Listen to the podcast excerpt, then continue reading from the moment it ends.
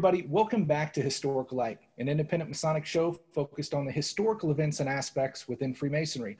As always, I'm your host, Brother Alex Powers, uh, past master of Gardner Lodge number 65, Gardner, Kansas, current DDGM for 9A, and director of the Kansas Lodge of Research. Uh, if you don't mind, Brother Robert, I'll hand it over to you, our co host, Robert Marshall. Uh, if you can go ahead and introduce yourself. Robert Marshall here, past master of Waco Lodge 92, current secretary I'm the deputy director of the Kansas Lodge of Research, an academic historian, so uh, I take this stuff way too seriously. Um, let's see. In, in some parts, I'm known as Rasputin, and other parts, I'm known as the traveling traveling man, and uh, uh, really excited for tonight's episode. Wonderful. Thank you for joining us again, brother. And our special guest this evening, this is pretty cool first time we've had on the show a non-Mason. Uh, we have with us tonight, uh, I was going to call you brother. I guess that's weird. We haven't had a non-Mason on here, but Ainsley Heilich. I mm-hmm. don't want to mess that up again. Heilich. And uh, he is from the Odd Fellows. And uh, basically, we met online talking about the, uh, the whole GOAT um, deal. And uh, he has some interesting history behind it that he wants to share with us tonight. Before we jump into all that, I want to hand it over to you to further introduce yourself. All right, cool. Um, like you mentioned, uh, my name's Ainsley, and I am an odd fellow. I um, am a member of Tuscola 316 in Tuscola, Illinois. Uh, we're right in the middle of the cornfields, um, and I have been a member for a little bit over five years now. And the lodge has been back from uh, its dormant state for over four years now. It had initially closed in the 50s and we got it going again. So, yeah. Very cool. Well, thank you so much for joining us tonight. I'm really stoked for this conversation. Robert, are you? Absolutely. yeah, like I said, this is a first time we've had a non-Mason and first time we've had an odd fellow on the show, which uh, is a subject that I've been really intrigued with for a while um, is anyone that knows anything about Oddfellows, there's some neat similarities, which I'm not sure how deep they go since I'm not. Um, but from face value, there's some really cool similarities between the two organizations. So hopefully we get a chance to address that tonight. Um, typically, when we launch these shows, we start off with a couple leading questions. Um, we're going to switch those up just slightly this evening. Um, but starting off, uh, I would like to know: Do you have any connection to Freemasonry uh, in, within your family history or anything? I have had, uh, you know, deceased relatives that were members that um, I never met them or anything. They had passed before I came around. But sure. I, I, do have like a great grandfather who was like a 32nd degree Mason, past master, all that good stuff. Um, but other than that, I really don't have any family ties really to any fraternal groups other than you know, maybe some Masons here and there. But like I said, they were deceased before I came around. So other than, you know, somebody's old sword that my dad has or like an apron sure. or something, that's really all I had growing up with it. So very cool. Well, on the flip side of that, within uh, Oddfellows, I know you say you didn't have any other family connections. Do you not have any uh, family connections within Oddfellows either? Not at all. Um, I actually kind of came into it quite by accident. Uh, the building that I co-own with my business partner was a former Oddfellows Lodge. And Ooh. when we got the building, we knew that going into it, but I didn't know anything about the organization. And we found a bunch of collars kind of stuffed up in a crawl space. And that just kind of started me down that journey of what is this stuff. And I just got hooked from there. And sure. now I'm just really I've gotten myself really, really embedded in deep. So, but I love it. It's it's been great. It's been a great ride. That's awesome. Well, I think uh, me and Robert and so many uh, people watching the show can definitely um, kind of feel where you're coming from. That on the Masonic side, mm. just uh, being able to connect with it on a certain level, and then just getting drawn in way deeper than you ever thought you would be. Yeah, it's like it's like tar or something. yeah, right. Quicksand. So was it pretty much that lure that just drew drew you to Oddfellows, or what did you know about it before you joined that really attracted you to it? I really, really connected with the symbolism and okay. the idea of being in. I've been kind of looking for something to kind of fill that group activity niche that I hadn't had since I had graduated high school back in the late 90s. Um, I was really huge in band. So I was a big band, gate marching band, all that kind of stuff. And after, you know, after you graduate high school or college or whatever, and you don't have those kind of group activities where you're working with a bunch of people towards a common goal. And I kind of missed that. And this just really was like, this could be that thing that kind of fills that hole that I'd had for, you know, going on 20 years. And um, I found, you know, some people that kind of had the same kind of feelings and got enough people together to get the lodge going again. I had been a member of a lodge that was nearby for about a year and a half, almost probably about two years before decided to take the plunge to go through the process of rechartering um, the lodge that had been closed for 65 years. So, but wow, all back together and yeah. So that's pretty cool. So on that topic, because uh, we kind of, like I said, there's so many similarities, right? But within that recharting a lodge and stuff, how, how do you go about that? What, what's that process like on the Oddfellows side? It's probably, probably pretty similar. Um, I don't have any, you know, idea of what your chartering process is, but we need like you need 15 people. Um, they like five of them to be third degree members so they can hold office right away if possible. Um, if not, they'll go through a degree day to get the people up to the, um, you know, up to the third degree.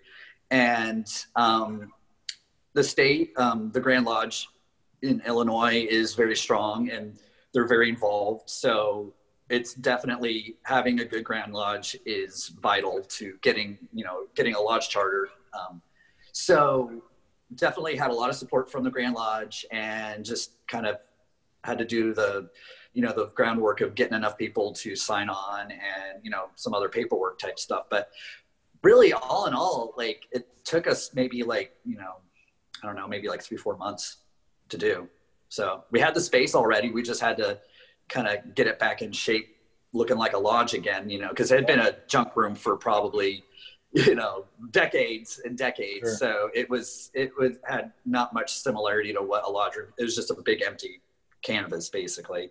So kind of taking that and trying to turn it into what it would feel like had that continuity not been broken is sure. kind of the goal that I had with it.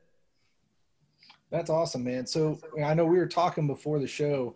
We unfortunately here in Kansas really don't have a strong uh, Oddfellows population, I guess. Mm-hmm. Um, would they've always really kind of gotten my attention just because at least in rural communities we notice that a lot of masonic lodges got their start by leasing space from the oddfellows and that, that hmm. always astonished me at least here in kansas i know there's you know obviously places within the united states where oddfellows is still massively huge um, but you know if we're to die off so much here it used to be so much bigger than masonry in these parts that you know hmm. masonic lodge came to be that's first place they went. They went and leased space because it was uh, so easily uh, accessible and usable for uh, their degrees. They just kind of intermeshed with the, the layout. Um, yeah. Robert, what, what's it like up, or I'm sorry, down in your area with the Oddfellow population? Uh, there are still Oddfellow lodges. There are a few members of uh, my Masonic lodge that are Oddfellows and really? active. Uh, I, I would also say, in, in comparing to what you've experienced, uh, it seems from my research to have been more common for Oddfellow lodges to rent from Masonic lodges down here uh, when okay. they were getting their starts. Uh, but regardless, the, the, important point there is that they were sharing buildings. However, uh, around the late 1800s, uh, it starts popping up in our proceedings where uh, uh, for whatever reason, the Masonic lodges were finding this to be a uh, uh, sketchy thing. So they actually passed a law disallowing Masonic lodges from letting any non Masonic entity rent their lodges, which uh, effectively included churches and schools and uh, literally anything. Uh, but that conversation is has currently been reopened, and it looks like maybe that'll be returned back to its original state. But for now, it's still like that on the books. That's correct. Yep. We're actually in, in Texas, we're not allowed to rent out our lodge room to anything non Masonic ever, not even a one time event. Wow. Uh, the rest of the building may be rented out to other things uh, if there's no door from the part of the building that's being rented to the part of the building that has the lodge room. Texas got real crazy about it for some reason. That's interesting. So basically, just kind of the banquet hall and extra rooms you guys can make your rental fees with, I guess. That's correct. Very cool. Very cool. Yeah, we're uh, we're not strict on on that so far in Kansas, but um, yeah, pretty much all the small lodges we find around here, they they all started predominantly in in Oddfellows halls. Um, few of them I found uh, lease space from like a Knights of Pythias or something like that. But uh, yeah, it's intriguing. Um, just unfortunately today, I, I, know there's there's still a Grand Lodge meets every year in Topeka per their website. Um, mm-hmm. I found about five lodges that say they're active, but I've tried to contact them. Um, you know, partly out of curiosity, partly when I was doing research for our lodge book, um, just to see if we could match up any uh, any records or anything. Um, but I can't even get them to contact me. So I just I don't think it's a, a, strong population left here in Kansas, unfortunately. But I'm definitely intrigued with the organization. Like I said, there's there's a lot of kind of blended lines there, so to speak, but uh, a lot of history as well. I mean, both the orders go quite far back. Yeah. Before we jump into the the meat tonight, um, would you mind just for those that are curious, tell us a little bit about the uh, Oddfellows organization and uh, about a standard lodge meeting? Okay, so I'll first preface it with uh, my my my credentials. Um, so I'm a past grand of my lodge, and I'm the current active noble grand, which is you know like the head of your lodge, the worshipful master, and um, I am on the Sovereign Grand Lodge. Um, I'm on the communications committee. So if you go on the website, I built the website and everything. And so if whoever sends any messages through the contact form of the website, um, I'm the I'm the lucky guy you'll be talking to on that end. So um, I, I donate quite a few hours out of my week to doing all the website social media type you know posting type stuff. But um, the Oddfellows Lodge is probably set up pretty darn close to a Masonic Lodge. It's a pretty universal kind of arrangement that any um, fraternal group tends to kind of, you know, if you go back to the Foresters and the Gardeners and all those guild based um, organizations, probably all have that same kind of square around the room setup. Um, and I think like the one thing that people do they do notice that there are a lot of similarities, which there are, but there's also a lot of differences as well. And a lot of times we get painted as like a a copy or something like that, which there was probably a lot of crossover influences. And I'm definitely not one to deny inspiration or members of both bringing things to back and forth but it's definitely not a copy and it definitely grew out of a specific need that was present in england in the 1700s you know in the enlightened era going you know going forward. And they were a group made up of there's a couple different stories based on what you want to you know subscribe to. But somewhere in the middle is the truth of course. But i like to go the one I believe that seems the most logical is they were made up of skilled workers from the minor trades that were not large enough to have a guild of their own. And so they kind of started coming together to form almost like their own security net that they weren't eligible to have because they weren't operative in any of these trades. They were, you know, tinkerers, they were the lesser kind of polished trades that didn't have a higher skill set. They were kind of, uh, you know, like the blue collar guys that just, you know, went and did their job and would travel around and need help finding jobs in different towns. And the lodge would help them to do that because they're, I think, like the first uh, written, I think it's the 1738 I want to say is the first newspaper writing that mentions a lodge. Loyal Aristus Lodge number nine, I think. I'm probably butchering that.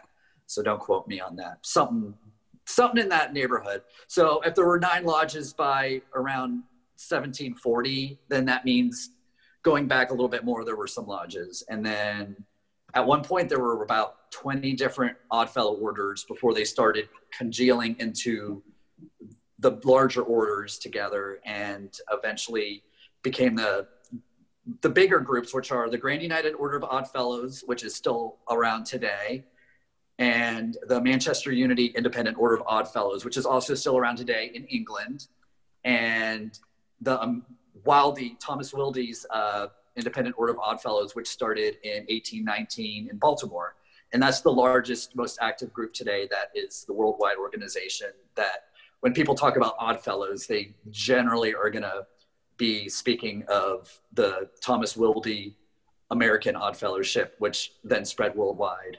And uh, so here we are. Yeah, 200 years later, this year is. Um, for our particular branch is how long we've been going. So, but really, it's you know we're probably closing in on 300 for Odd Fellowship in general. But there's a couple definite, even though we have degrees and things like that, and initiation, it's structured a lot. The phil- the philosophy is a lot different. Um, the approach is a lot different. Um, so definitely, if once you do get into ritualistic type things, it's definitely that like the the first look like okay we both have symbols we both you know sit in a lodge in a certain arrangement and have titles and wear regalia but then it just diverges from there once you actually start looking at the actual meat of both orders and seeing that no they aren't one's not copying the other there are definitely uh, two separate arms of the same fraternal animal to kind of maybe think about it like that. And that's why so many people were members of both and today are members of both because they get different things out of each group that, you know, masonry might provide them one thing, but being an odd fellow provides another experience that they're looking for. So there's definitely a lot of members out there that are, that are both. And you'll see that, you know, even going back on the old watch fobs and headstones and you'll see the, the compass square and links together. Right. So I, I think definitely like the groups have a, long history of being hand in hand and just kind of got away from that. So even Albert Pike, he was he started off. He was an odd fellow first before he became a that's Mason. Right. Yeah, so, I did read that. That's yeah. Yeah, no, that's a that's a good point that you bring up about you know the the copy factor because going through our lodge's history, we had quite a few of our charter members um, that were members of both, and I think mm-hmm. you know, probably largely led to why we lease spaced them uh, from them for so long. Uh, and I, you know, Robert saying they have members even today that are um, within both there. So yeah, that, that's interesting. I guess one question I would have, um, you said with the makeup originally of you know several smaller guilds or whatever in Freemasonry, you know, it's very predominantly off of the uh, the layout of the operative stonemasons.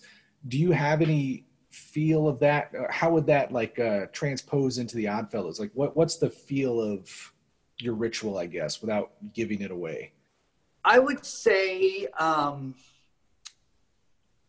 definitely like our ritual itself has been kind of over the years kind of evolved as far as the three degrees go they've okay. been kind of they started off a little bit more um, kind of a little bit more astrological and then it started getting a little bit more into old testament ish so like nowadays they're definitely a little bit more old testament kind of bible stories but the initiation is definitely that's our unique kind of standalone kind of moment that is completely our own and unique and it's definitely not really based around occupation. It's more based around just a call to something larger. It's all around the memento mori, and you have this much time on your earth.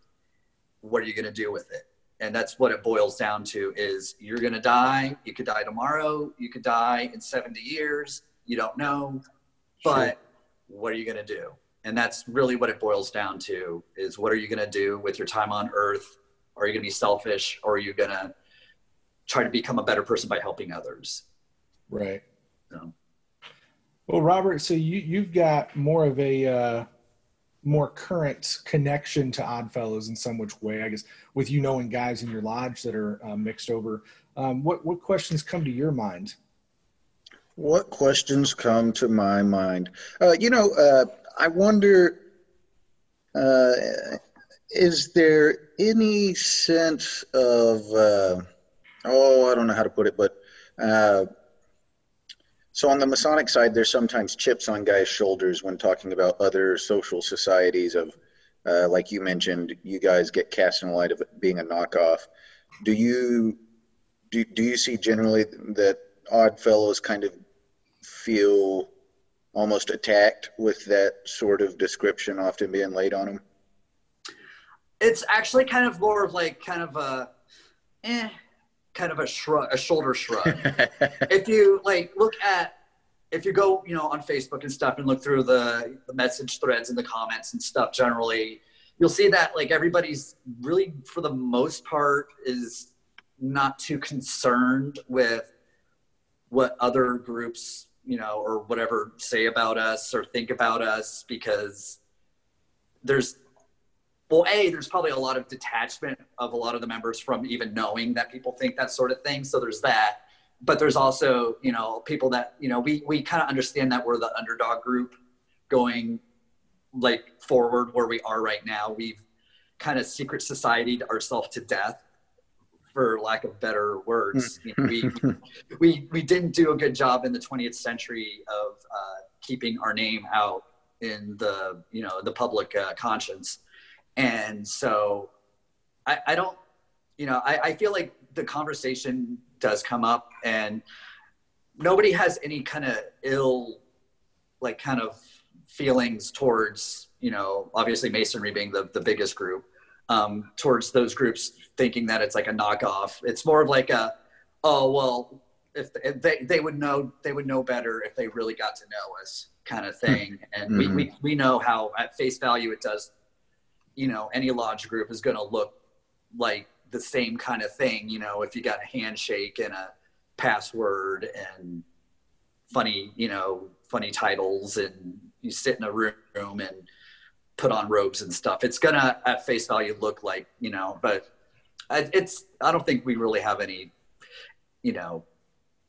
I don't know. I don't, know exactly what bad taste in your mouth, kind of. Yeah, thing. no, not at all. Yeah. I think it's like we we we recognize from the outside how that can be the interpretation, but also knowing that the reality is different. Yeah, it is what it is, right? Yeah. Uh, so, so uh, out of curiosity, uh, I, I, pulled up uh, an Oddfellows history page, and it actually mentions that George the Fourth is considered to have been the first or one of the first uh, crossovers, mm-hmm. who was also a Mason and an Oddfellow, which is pretty interesting. Uh, uh, since he was king in the 1820s and coming to power in the 18 teens, which for Freemasonry is an interesting era, that's when our uh, first two Grand Lodges, or two of the first Grand Lodges, united and became what we call the United Grand Lodge of England. While I was looking at that, I saw that about 30 years prior, you had uh, a couple of the leading Oddfellow Grand Lodges uniting and referring to themselves as a United Grand Order.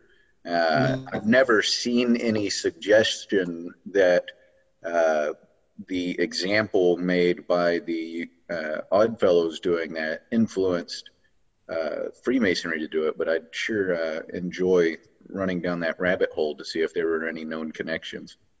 Yeah, there's definitely a lot of kind of stuff that was like simultaneously within like a couple decades of each other. Like in the 1850s, we started the Rebekah's, and then I think 10 years mm-hmm. later, the Eastern Star came around so there's you know we kind of started doing the orphanages and the old folks homes and then the masons were like oh that's a good idea maybe we should do some of that so there's definitely a lot of a little bit of like who did this first who did you know so it's and when you start kind of looking at that it's like maybe okay the, the masons are the, the big granddaddy of them all that has outlasted everybody else and still has the largest uh, kind of awareness but then you know there are these other little kind of little groups that kind of trickled along and kind of were bigger or smaller and kind of everybody influenced everybody. And sure. it's it's definitely, you know, it's it's good to definitely not think of it as a competition, but more of like just like like I say, like different arms on the same fraternal animal that we're all working towards a, the common good. So yeah, yeah, yeah. So uh, so I didn't mean to point it in a who who had a United Grand Order first right. direction uh, so much as uh, I guess realizing uh, in the moment uh, the great potential value in having the two similar organizations that are mm-hmm. still unique and being able to implement ideas in one as a sort of testing ground. Uh, and if it works out, as you said, for example, with the, the orphanages, uh, mm-hmm. that was a, a tremendous success uh, that the Oddfellows were, were apparently doing first uh, the Masons were able to uh, see the value in doing it and try it out themselves. I, I, I, think it's an interesting dynamic going there. Oh yeah, absolutely. I mean, if you look at any sort of um, trends as far as like even like today with business and people jumping on the same train that like you know, oh well, they're doing this, I better with my business start doing something. So I mean, there's definitely a lot of back and forth and kind of borrowing from each other just mm-hmm. as far as as the groups grew and got bigger and had more lodges and they needed to kind of organize in one way or another and i'm sure with freemasonry those first few decades once they did kind of get under those grand lodges started off rough as heck and it took like a couple decades to kind of get everything sorted out and everybody who couldn't uh, agree to get them to kind of cut some sort of agreement on how we're going to move forward. Which oh well, you'll have to uh, uh, you'll have to probably wait to find out what that's like because we're still trying to figure out how to agree 300 years later. Uh, yeah, yeah, well, absolutely, yeah. we could we could agree on on on some things and on other things, and that's you know the progress goes it's you know slow one year at a time, baby steps because you have to wait to the next session to be able to make any more progress. And yeah, it's it's definitely a, a slow evolving behemoth. Mm-hmm. That it's yeah, but it just it, it definitely it's a slow process and kind of plunders along, which these days it, it's it can be frustrating and yeah. the, the you know the 2020 era versus you know 200 years ago it was you know you had the time to do that but uh, I, would be curious to ask. So uh, you've touched on uh, the term "odd fellows," how it was uh, almost in a sense of, of guys who are uh, kind of odd job type of people mm-hmm. who uh, maybe wouldn't have had the numbers as a as, as a different guild or what have you. but the the the first letter, independent mm-hmm. order of odd fellows, uh, I find it interesting that they found that word to be so important that they should uh, include it in the uh, official name of the organization. Uh, is is there some kind of uh, known uh, inspiration for wanting to tell the world we're independent? So, whenever they started, you know, like like I mentioned earlier, there were like a couple dozen up to yeah. upwards, you know, twenty or so different Oddfellow orders. And um, so the independent name started showing up in the early 1800s. And I think, I want to say maybe Manchester Unity was the first to use the Independent Order of Odd Fellows name under it. And they chose to use that because to show that they were separate from any political organization. They weren't you know anything under the crown they weren't working against the crown mm. they weren't affiliated with any church because at that time england definitely was very suspicious of any groups of people that were organized in any manner working against the church or working against the crown.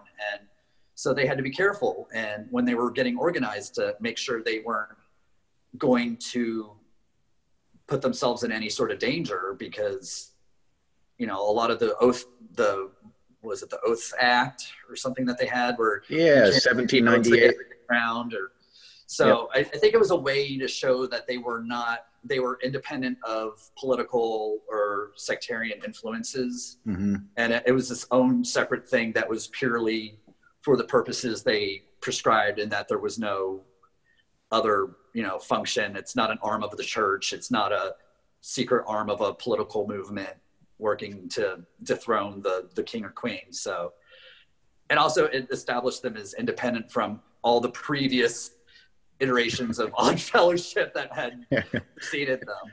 Yeah, yeah. On the Masonic side, uh, you, you, get cases of uh, the the two big cases of uh, the early leading Grand Lodges. One referring to themselves as, uh, oh gosh, uh, oh man, not ancient, Alex, but. Uh, so you thinking of the ancients and moderns, or? Thank you. so you had one uh, referring to themselves as moderns and, and mm-hmm. some referring to themselves as ancients uh, to distinguish from one another uh, in a similar way. Uh, but, I, but I would imagine uh, you'd be hard pressed to find any Freemason who doesn't really like the idea of the theme of non sectarian uh, unity being such an important theme that you would actually put it in your name. So that's really cool.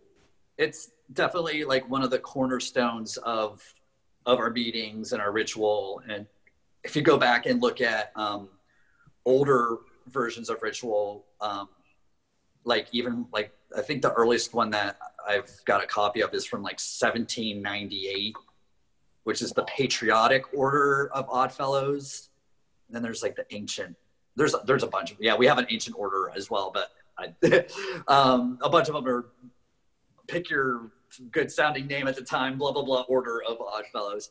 Um, and yeah, it's definitely it's not a religious um, type thing at all. And it even says, you know, during you know the same thing that's at our meetings now. You know, at time we admit no political, sectarian, or other improper debate, and that's how we start every meeting. And before we open it, that's part of our ritual, and it's a very important thing that we take very seriously to keep harmony in the lodge because that stuff is going to totally distract you from the work you're doing. And I think even today, it makes a really kind of a good point of kind of showing people that groups like, you know, these fraternal groups that they think of it as just like a bunch of old white men, but younger people are coming to it because it is a space that is free from all that crap and you can come together and see people as people and not as their Facebook posts. And that's, I think, the power that any fraternal organization has right now is really bringing people back together again and seeing people as people and kind of, I don't want to call it like forced politeness, but it kind of is in a way where it's you are behaving in a certain decorous manner because that's kind of part of the ritual. And it's just it kind of reminds us that we, we're here not because of you know whatever reasons. And hey i don't like that post you just made on facebook but we're not going to talk about it. And i'm going to shake your hand and we're going to have a good meeting and or a good event or whatever. And i think it's a great way to break down those walls that social media definitely is helping to reinforce negative in, in a bad way and kind of split everybody. So, but so yeah, that the independent is definitely very important. The no political sectarian stuff is very important. Uh, so Ainsley, I understand you are in the ante room of yeah. your lodge. So uh, do you think maybe you could kind of uh, show us around, point out a few things? Sure. So let's see, I've got you on the you have to look at my little itty bitty thumbnail. So let me actually unhook you from my, my ring light here. And I could even give you guys a quick tour of the, uh, the lodge room. So oh, wow. I'm trying to come back to the beginning of the ante room here. So trying to see this little itty bitty square.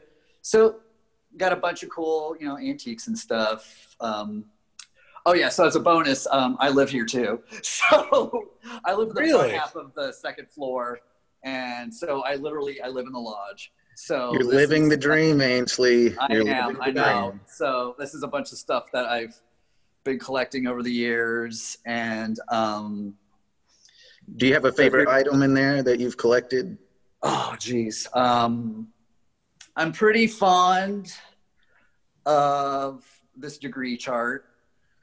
Oh yeah, wow. Not in the best of shape, but it's a it's a pretty pretty cool one. It's got all the items on there. Um, I got a couple handmade items down here that I've gotten hold of.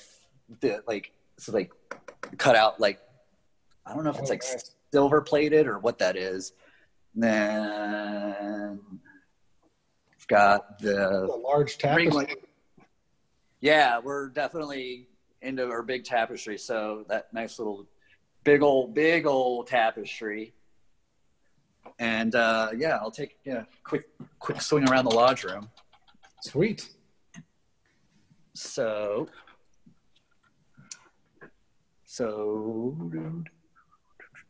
Dude, you know, Robert, how much would this work to our benefit on committees when we're trying to get stuff done at Lodge if you own the damn place? right. so yeah, so that's that's our room, and so you know, just got your four stations around the room and uh, a bunch of stuff hung up, and yeah, so this is like the in the back of the second floor of the building, and I live in the front half. So yeah, that's the So, Ainsley, before you leave the lodge room, if you don't Oh. mind, um, just uh, sorry, man, just for uh, clarification, trying to cross some of the things. Would it be cool? Could you like point out the officer chairs and what they are, Yeah. just to kind of give some perspective? So as you come in, um, so this would be the vice grand station with the left and right supporter and then scene supporters in the front. Um, those chairs are usually empty in the front there. Um, then coming around this way, I don't know if everything's mirrored because I'm using the forward facing camera. So this is the chaplain station. Hmm. And then let's come around this way. There we go. So behind me is the Noble Grand's chair with the left and right supporter. Over here is the warden.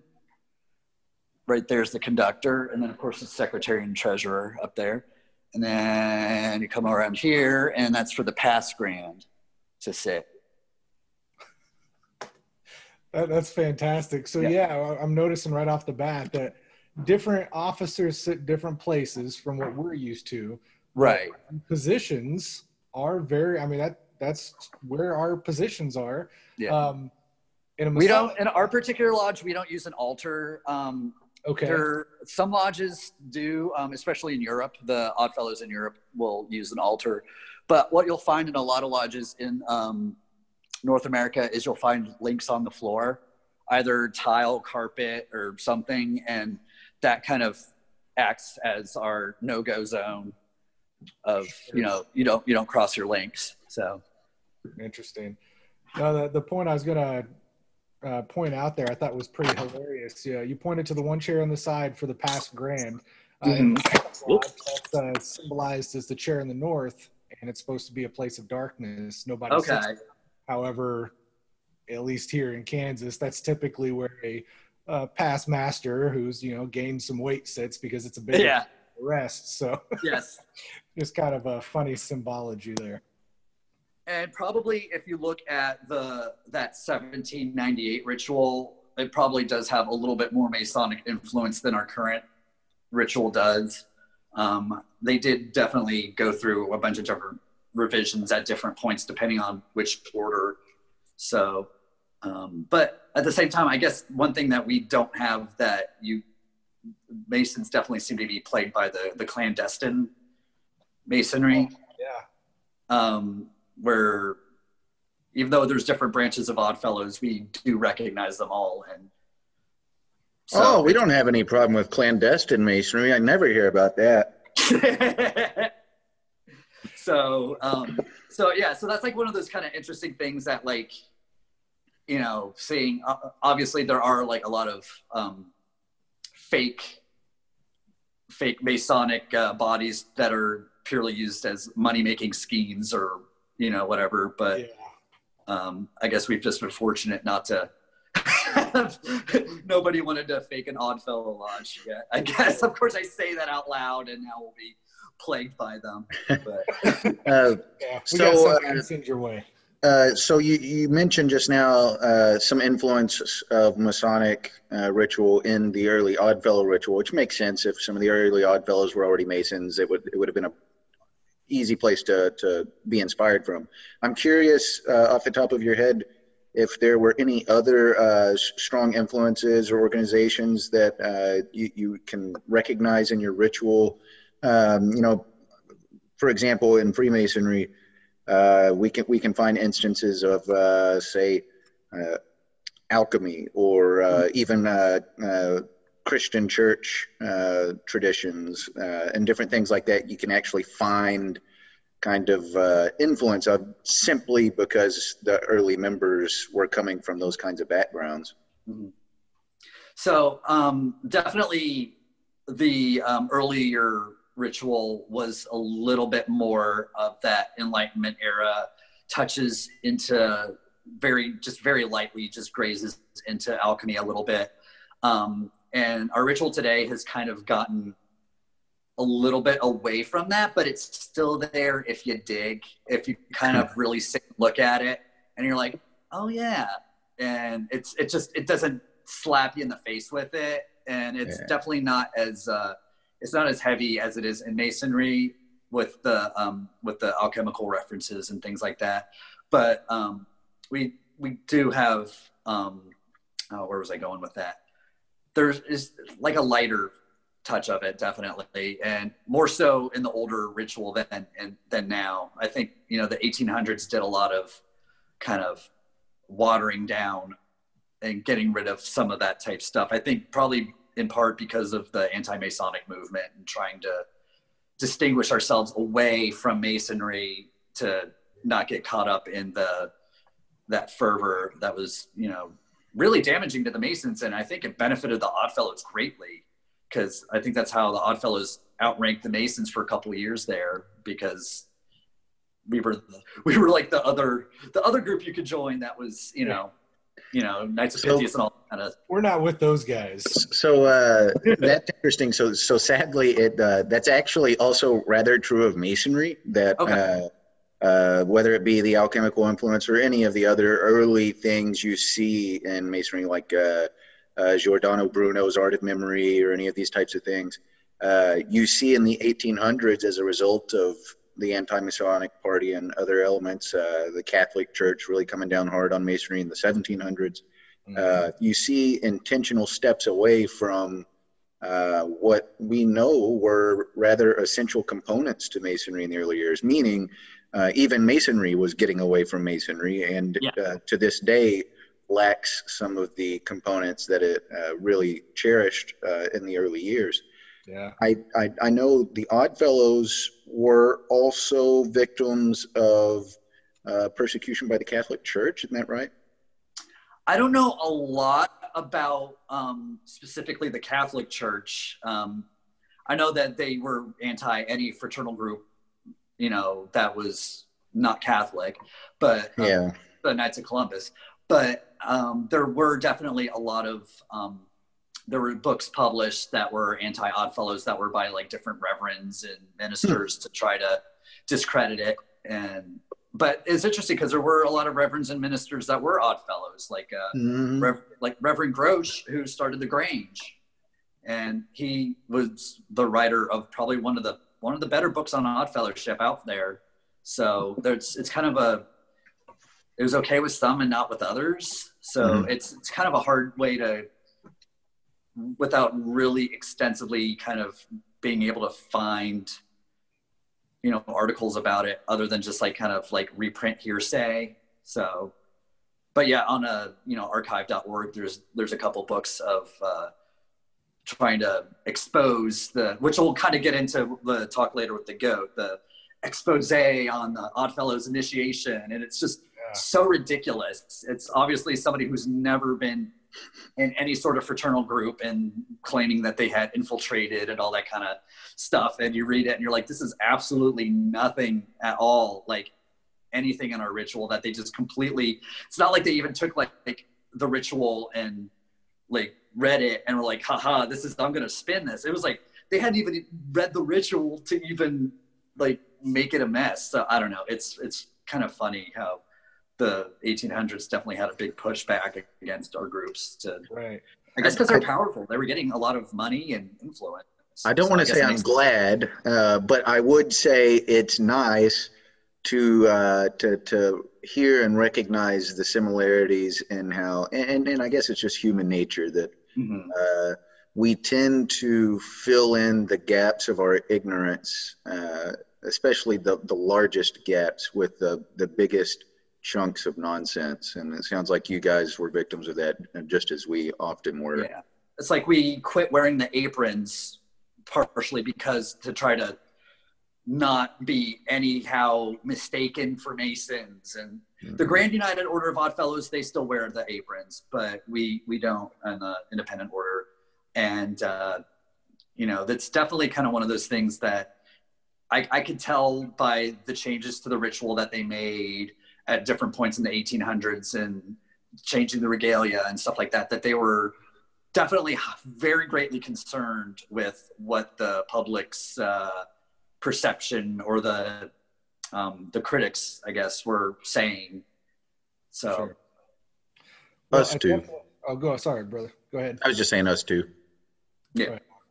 But yeah, it watered down a lot of the the good stuff out of the ritual. So if you want, it's like almost like you got to go dig in if you really want to get into it. And so in a way, it's kind of fun because you have to like every member has to decide if they want to go on that journey or not and go on that treasure hunt, or if they just want to, you know, just take it at face value and you know just be like, it, this is what it says in our ritual. That's all there is to know. You know, so. That doesn't sound familiar at all. Yeah, Yeah, like I see, like a lot of the, the the no skulls and Freemasonry Oh. kind of issue going on.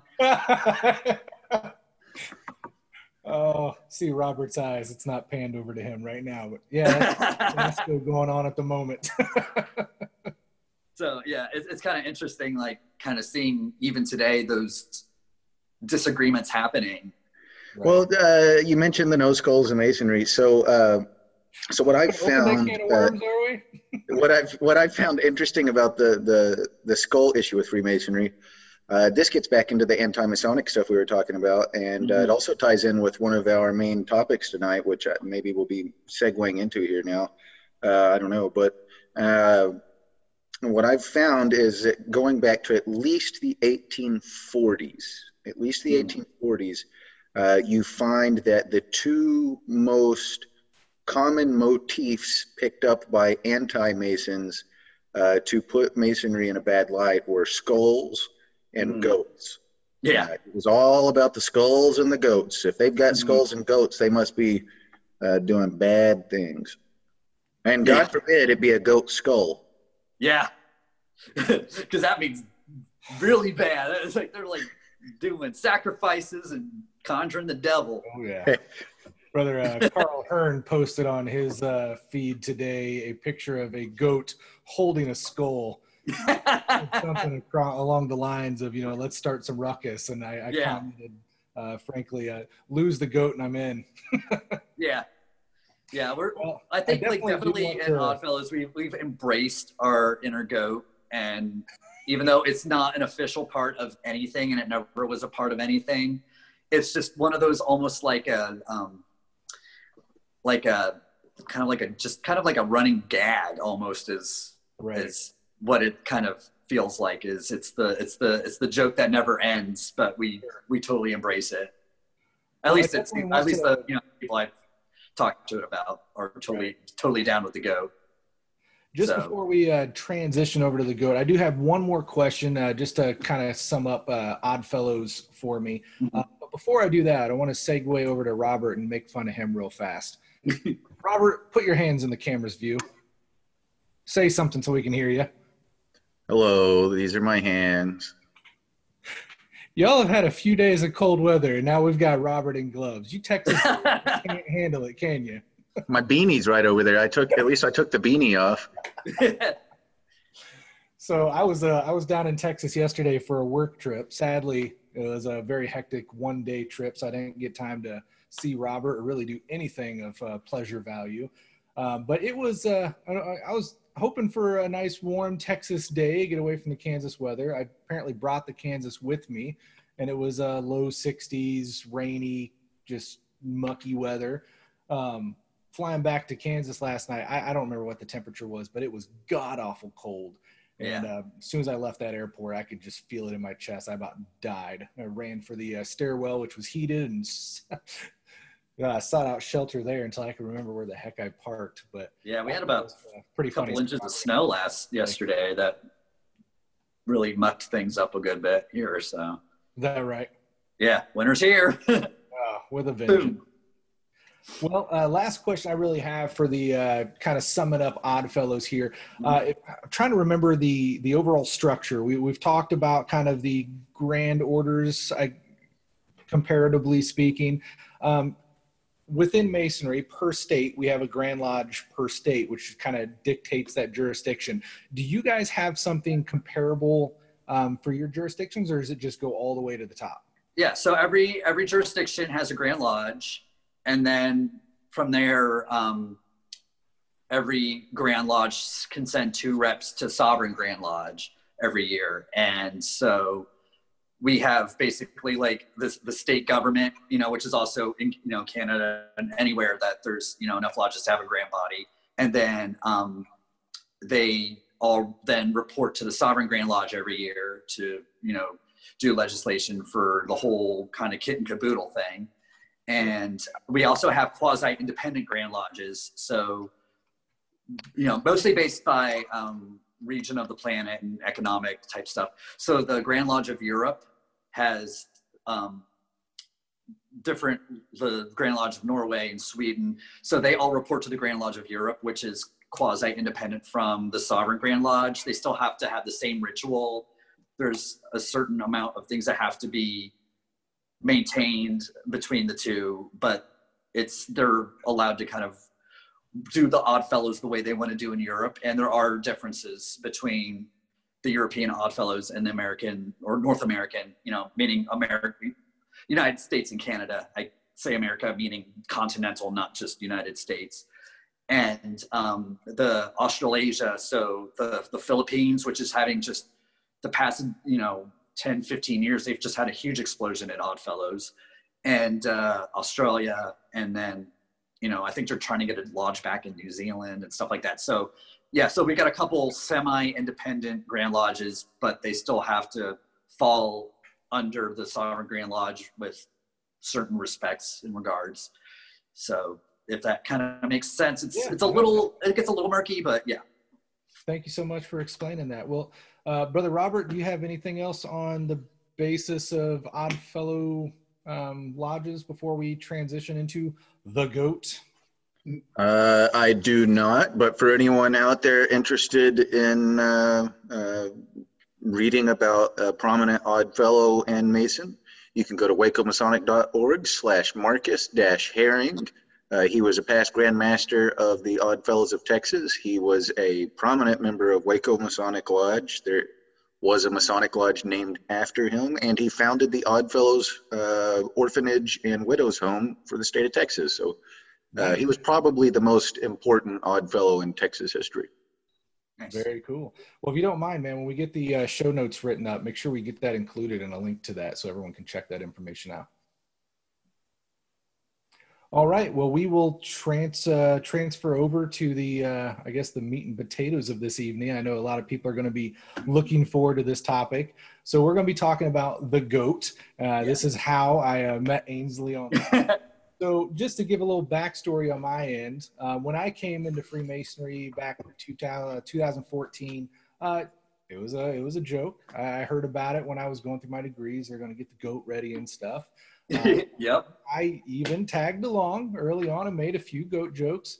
Uh, It stuck with me though. There was one guy at the table um, that just did not have it. Uh, he wasn't rude and disrespectful, but he just he made it clear that he did not see the humor in it and kind of explained why. And I defended the goat, believe it or not. Uh, I was just like, dude, what, what what's the point? And uh, I, I didn't get it. But as time went on, I guess what has really turned my stomach on the whole goat thing is purely masonry has an image issue that we're dealing with that we've been dealing with for so long and this is just one of those things that i see hurts our image more than creates the fun like when you when you try to balance the two i see more bad in it than i see good um, or more, you know more harmful capabilities. I guess what really, God, I still remember it too. It, it's burnt into my brain. What really just kind of drew the line for me is uh, scrolling through Facebook one day, and there was an invitation to a third degree, um, which you know the, the more you get into all this stuff and i'm sure it, it uh, transposes over onto the oddfellow side as well you, you, start to you know know these degrees and research them and you respect them and the message behind them and stuff. The invitation of this degree was uh, like a cowboy squirrel riding a goat and that was the invitation to this guy's third degree that set his past path for the rest of his life there. And that just really disturbed me. I'm like that really just kind of Oh, well, then you don't want to come to a master's degree in Texas because we may not have a goat, but there is a good chance you'll see a cowboy squirrel. well, you know, I mean, if you've watched SpongeBob, Sandy is from. I, I hope it's poorly taxidermied.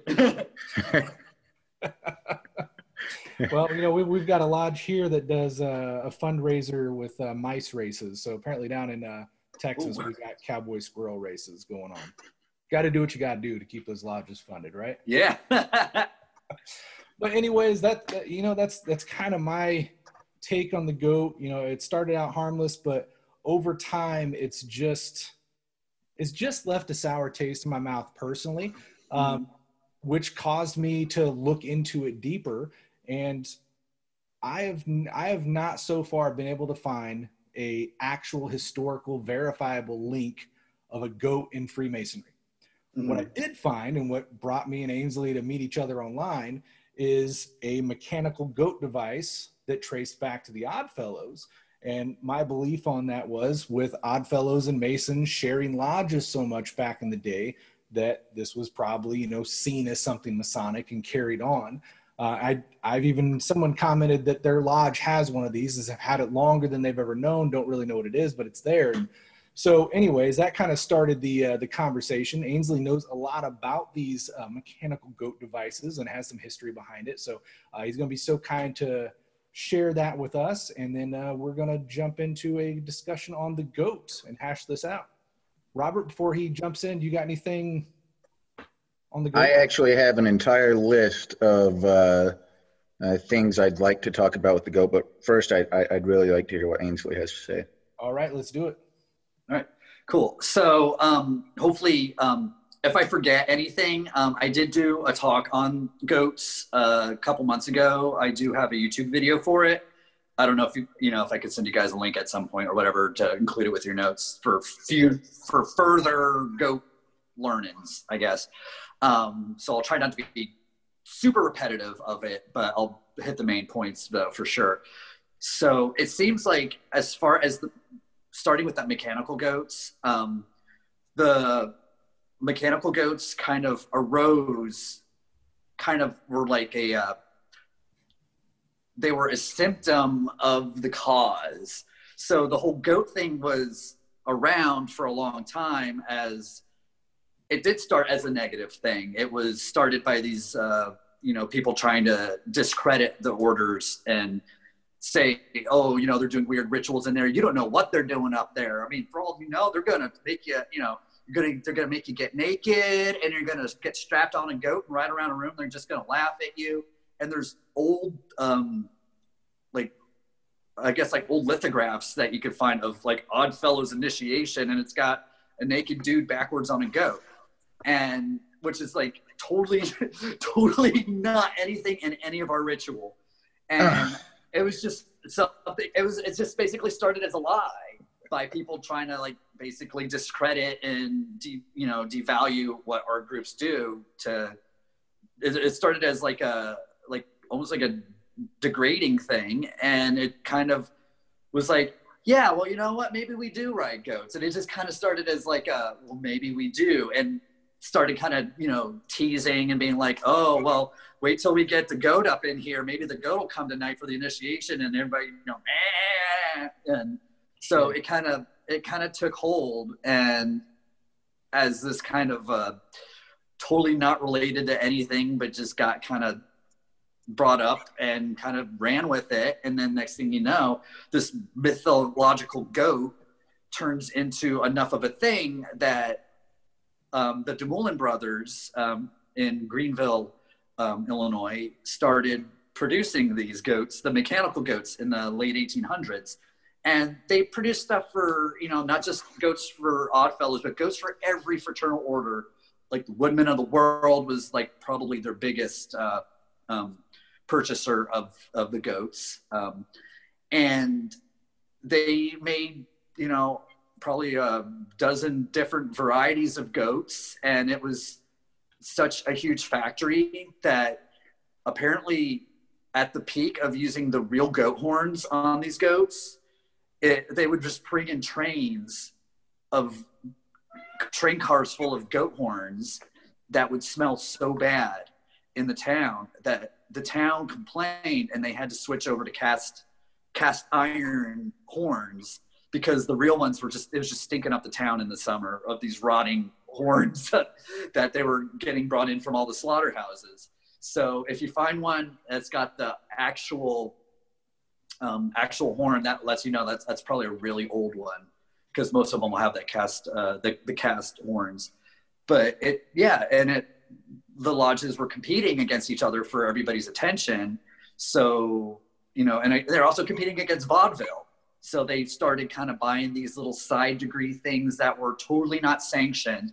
Goats were never sanctioned by the Oddfellows, and they even have in their ritual, you know, at different, you know, if you look at the beginning of the in the the degree where you're like shows like okay, so and so wears this, so and so stands here, and then it'll have specifically written you're not to make animal noises, you're not to use any devices other than those prescribed in the blah blah blah. It's very outlines if you do this your lodge will be in trouble. And but a lot of lodges just went ahead and did it anyway because they're like, well, if I'm not telling, you're not telling. And um, so yeah, the the goats kind of turned into this like sort of a called like a spurless degree or a burlesque degree. Um, a couple different little side degree type things that were just totally not allowed to be used. Um, and I think it even got to the point where um, the Oddfellow equivalent of the Shriners. Um, Amos, the Ancient Mystic Order of Samaritans, our fez wearing uh, fun side group. They, um, I think they use a camel. So it kind of evolved enough that it kind of did work in the ritual somewhere, but not into like actual Oddfellow ritual, but like a side group ritual in a way. Um, but it's definitely it was it was an entertainment thing. It was just supposed to be funny. It was never a very serious kind of thing. And but you'll see if you look back through like jewelry and pins and stuff, you'll see a lot of like little little goats on three links or you know little watch fobs or celluloid pins with a goat and the three links so there's a lot of it just definitely it worked its way into our mythos even though it's not really part of it and um, there's even a book called the lodge goat which has i think from all different fraternal orders like kind of little stories about the goat, and they're all written from the point of view that the goat is like an actual member of a lodge. And the cover of this book is actually like the, the goat's wearing an Oddfellows collar on the cover of this book. But like I said, it's like different fraternal orders did contribute to this book. But um, you can even find like reprints of the book online. Um, it's it's pretty funny. Like it's like all kind of prose and jokes and stuff, but all from the point of view that you know, a lot of members would treat the goat as this kind of fictitious member of the lodge that they would just talk about with reverence, like, oh yeah, I haven't seen the goat in meeting and da da da. You know, oh, I wonder if the goat's coming tonight. And it just kind of almost kind of took on the idea of like the goat is like symbolic of like the members that aren't there or something. I don't know. It's just like a symbolic part of the lodge that, you know, it worked itself into our kind of like you'll see a lot of odd fellows that have tattoos with goats in them. I have like a, tattoo of a candidate riding a goat. Um, but yeah, the, the goat is definitely a very, very beloved part of of a lot of to a lot of Oddfellows. I can't say like across the board, but you know we've had like a lot of past um, past grandmasters at this point. Um, when they were grandmaster, they used the goat on their pin, or it's a it's definitely a very a lot more kind of we have a friendlier relationship, I guess, with it. I guess, and it, it is fun, and I guess the the seriousness that masonry has, maybe we don't have quite as much of like that seriousness because we maybe we don't have like you know the founding fathers shoulders that we're standing on to you know really keep this image of like you know like of uh that I feel like masonry feels like they have to uphold. I, I could be totally wrong as an outsider viewing it, but I feel like masonry has like a more serious kind of like cloak they try to try to wear, and they don't want to kind of be seen as silly or jokey at all. Yeah. Yeah, I think there's some truth in that. Uh, and it's kind of nice to hear that from the outside looking in, we look like people who want to take ourselves seriously. Mm-hmm. Uh, I, you know, uh, Alex has expressed his uh, disdain for the goat, and uh, and I, I, can't, would not want to, and cannot speak for him. But I imagine a, a big part of that disdain has to do uh, with the fact that it it does put us in a goofy light, and mm-hmm. uh, generally speaking, the Masons who do talk about the goat or make goat sounds or threaten candidates with the mythological goat are uh, often guys who don't take the ritual seriously enough. Mm-hmm. Uh, so. Uh, yeah I think uh, that's probably one of the things that gets me too is I, I connect those two um, very much, and it just on, on a dual level kind of uh, irks me a bit. Um, while I got the camera on me, just real quick, this is that book that he was talking about. This is not the original book, so it doesn't have the uh, the cover that he was describing. This is one of the forgotten books reprints, but yeah, you, yeah, I've got the got the reprint of it. Yeah, yeah. it's it's a monster of a book. Um, unfortunately, I still have not read this thing. I, I picked it up and I, I, need to I need to revisit it. I, I, I, looked at it when I first got it, and I, I, I need to get back into it. I, I just I buy too many books that I don't read is really what it comes down to. But so you, but from what I but the little bit I did read was it was all definitely a lot of it was it was light it was it was humor and light and fun. Okay. So uh, so I, I think there's actually a pretty significant reason for that that I, I think is more interesting than just a surface humor uh, thing. Uh, and uh, uh, unless you you've got more you'd like to elaborate on with that, uh, I can kind of go there. I think definitely Mason's got a little bit more of a kind of a, a crappier hand as far as the goat goes because it kind of did get tied in with your symbolism and stuff a little bit more than there's really no way to tie it to any of our symbolism at all. So i'll, I'll let you pick up because that's more what you would be able to speak with authority on anyway. Okay uh, so uh, I've, I've, got some notes here i'm going to kind of run through. Uh, first i would say you mentioned the and, and i don't know the pronunciation yours sounded right. Did you say DeMoulin brothers? Yeah DeMoulin uh, so if there's any Masons out there interested in uh, hearing or reading more about that, uh, volume 14 in 2006 of Heredom uh, has an article on the DeMoulin brothers and the, as it refers to the Goat Factory. It was written by uh, brother John Goldsmith. and he's, and, he's actually a member of my lodge. So. Oh well, there you go. that's pretty cool. Yeah. Uh, there's also, uh, since we're on that note, in volume 16, 2008, an article titled Riding the Goat Secrecy, Masculinity, and Fraternal Hijinks in the United States uh, by William D. Moore. Um, I'd like to give a shout out to uh, Daniel Gardner, the secretary of Helena Lodge number three in Montana, uh, for uh, shooting these over to me as I was looking into some of this stuff earlier. Uh, I, before I get into the history things I've dug up, I'd like to point out uh, Brother Gardner's theory that I, I, I, find to be rather interesting uh, without giving away too much.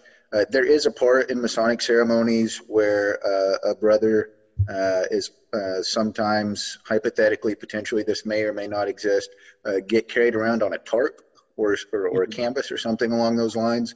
And uh, depending on the lodge and the jurisdiction and uh, the, the environment and the kinds of guys you have, uh, it can be a very gentle uh, carrying around or it can be a little rougher. And I can tell you, for example, uh, when I went through, uh, the, the, members of my lodge got a kick out of, well, kicking me while they carried me around. They'd kick kind of underneath it and make it uh, sort of a bumpy ride, if you will, which is where I'm going with this. Uh, mm-hmm. Brother Gardner has uh, proposed that the idea of riding the goat may have come from uh, being carried around in some manner or another and it being a bumpy ride. uh, similar to a, a goat bucking. Mm-hmm. Now, uh, having said that, uh, and, and that may tie in with some of these other things I'm going to run through. If, if either of you want to stop me at any point to throw in anything, just, just go for it. if you uh, don't mind, before you get too far to that, I, I would uh, detail. I just found out about this the other day, and I'm not going to go into any specifics or point fingers at anyone, but uh, somebody had pointed out a uh, jurisdiction, another jurisdiction. I'll leave it at that. Um, actually uses it in their ritual, uh, hmm. standardized, um, where they ask for the candidate to have something in preparation to feed the goat, and then uh, kind of in the same correlation what you're talking about uh, with the um, alleged tarp um, that it is jostled in a manner um, to symbolize riding the goat. I, I was honestly kind of surprised to hear that. Uh, Robert, just just your take on on knowing what that degree with you know without going into that degree uh, the the symbolism behind it what it means on a deeper level. I mean do you think it has any place there? Well I, am going to have to cover this history stuff before i answer that fairly. Okay, fair enough. Uh, yeah because I, I to me without the historical background that at least appears to maybe be there Sure. Then I think that the obvious answer would be no.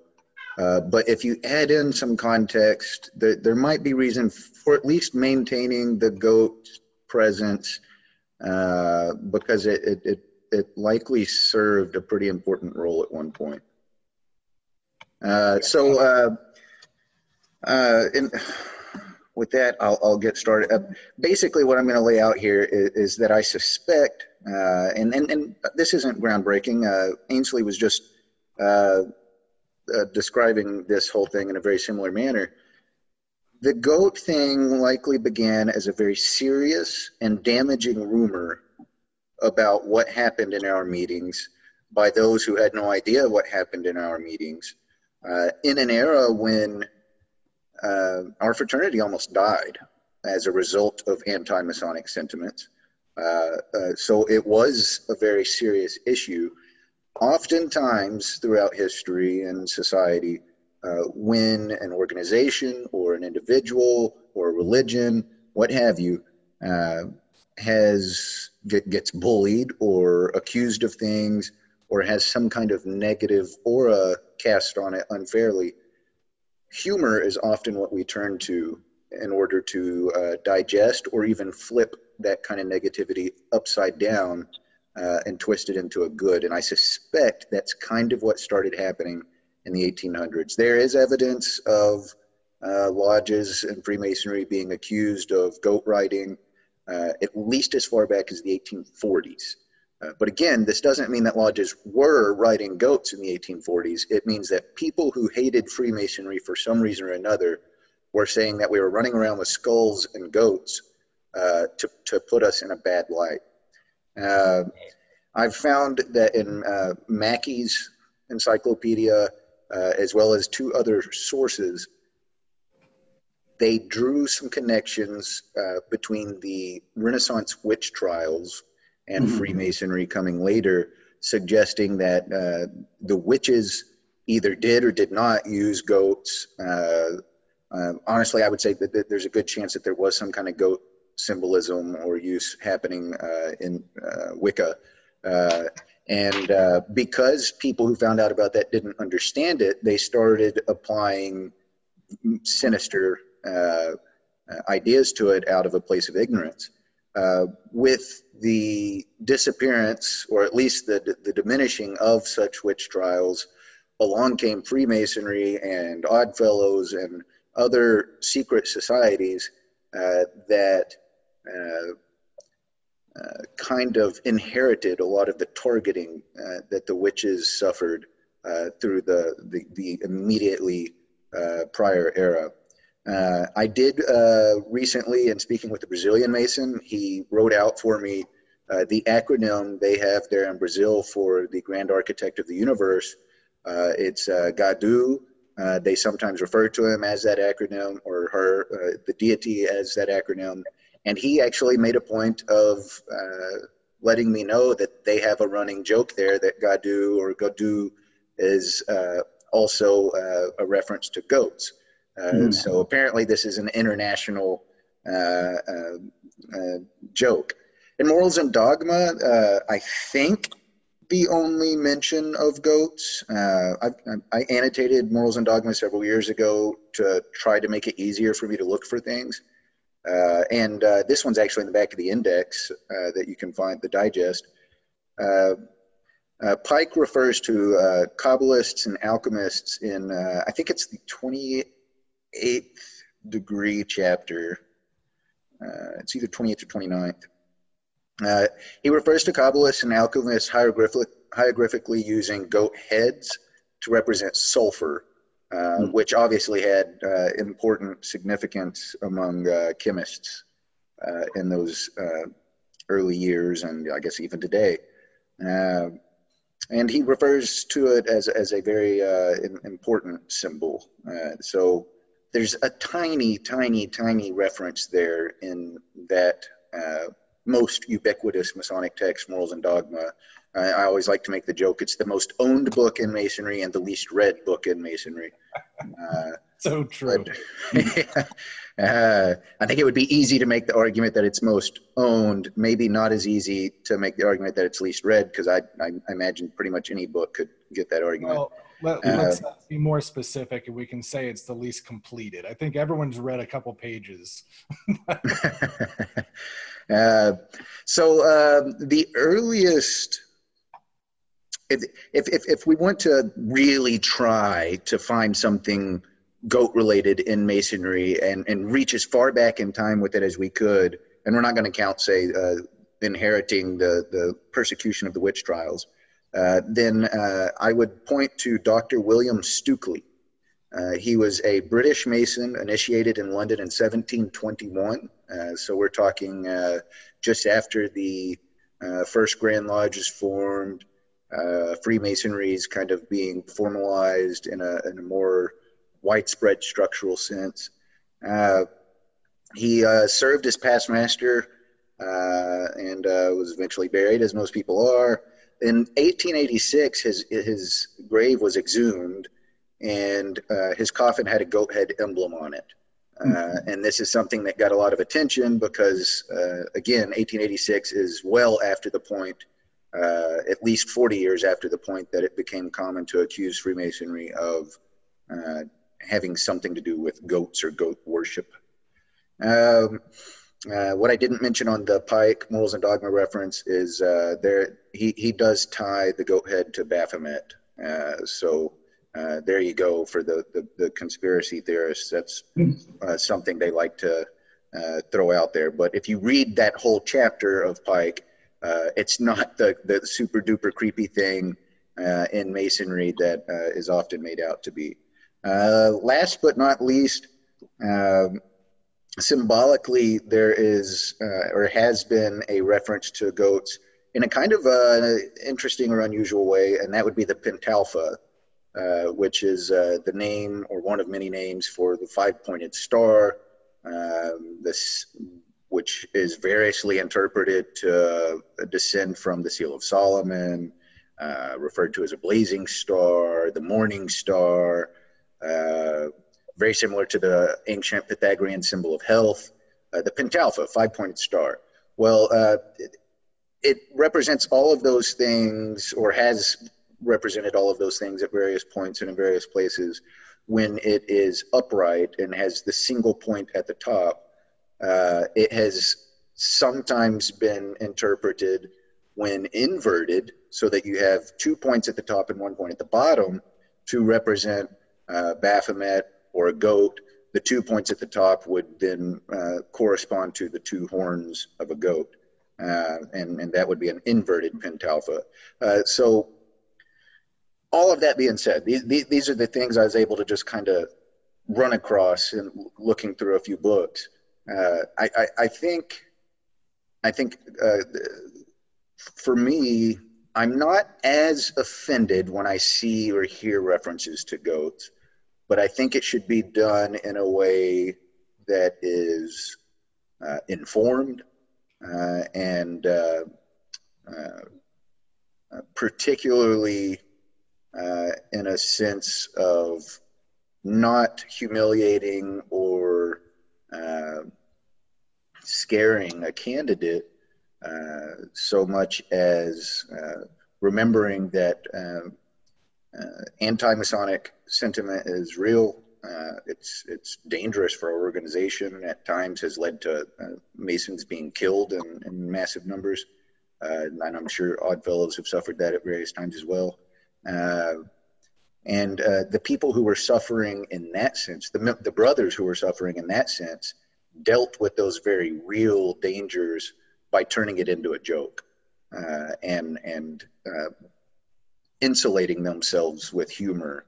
Uh, and uh, for that reason, I think the goat had a very important historic uh, meaning for some Masons but only in that context. Uh, there does not to appear, uh, as Alex has said, to have ever been instances, uh, unless they were anomalies, of candidates actually riding goats in deg- degrees. Uh, the closest we could get to that would be a very loose interpretation of a canvas. Right. And that's what I have. that situation, I think would almost be considered an innovation because I, I don't think that's intended in that particular uh, portion of the degree. Uh, using a canvas? No, not using the no. God no. trying to get me shot up. No, like uh, trying to do the kicking and stuff and turn it into a goat symbolism. Gotcha. Uh, I would say it would be an innovation on the actual meaning and purpose of that legend in the degree. Yep. So I'm going through uh, when when I wrote the book for Gardner Lodge. Uh, you know, I heavily relied on the uh, Grand Lodge annual proceedings, and I, you know, not able to find it here at the moment. I'm looking through, um, but there was actually a quote that I remember at the time cracked me up, where the Grand Secretary um, kind of laid it out about the the use of the goat uh, and whatnot, but I, am unable to find that. However, searching through some of these, I am finding several references that almost seem to go back and forth um, as far as the manner in which it's used. Um, we find, well, let me see here. I find a couple couple references where it's it's almost uh, calling a group of Masons goats. And I guess I'll read it off here and see what you think. Um, but it, it, it, almost seems in a derogatory manner at some point. Uh, this specific one here, this is out of the 1870 proceedings. Uh, quote goes, There are some of the inducements that operate to render counterfeit or spurious metal current, and so long and wherever this is the case, we shall find a huddle of goats that wear the lambskin on them. Don't know where they're going with that. But it kind of went along with, uh, let me find this other one that I just read here.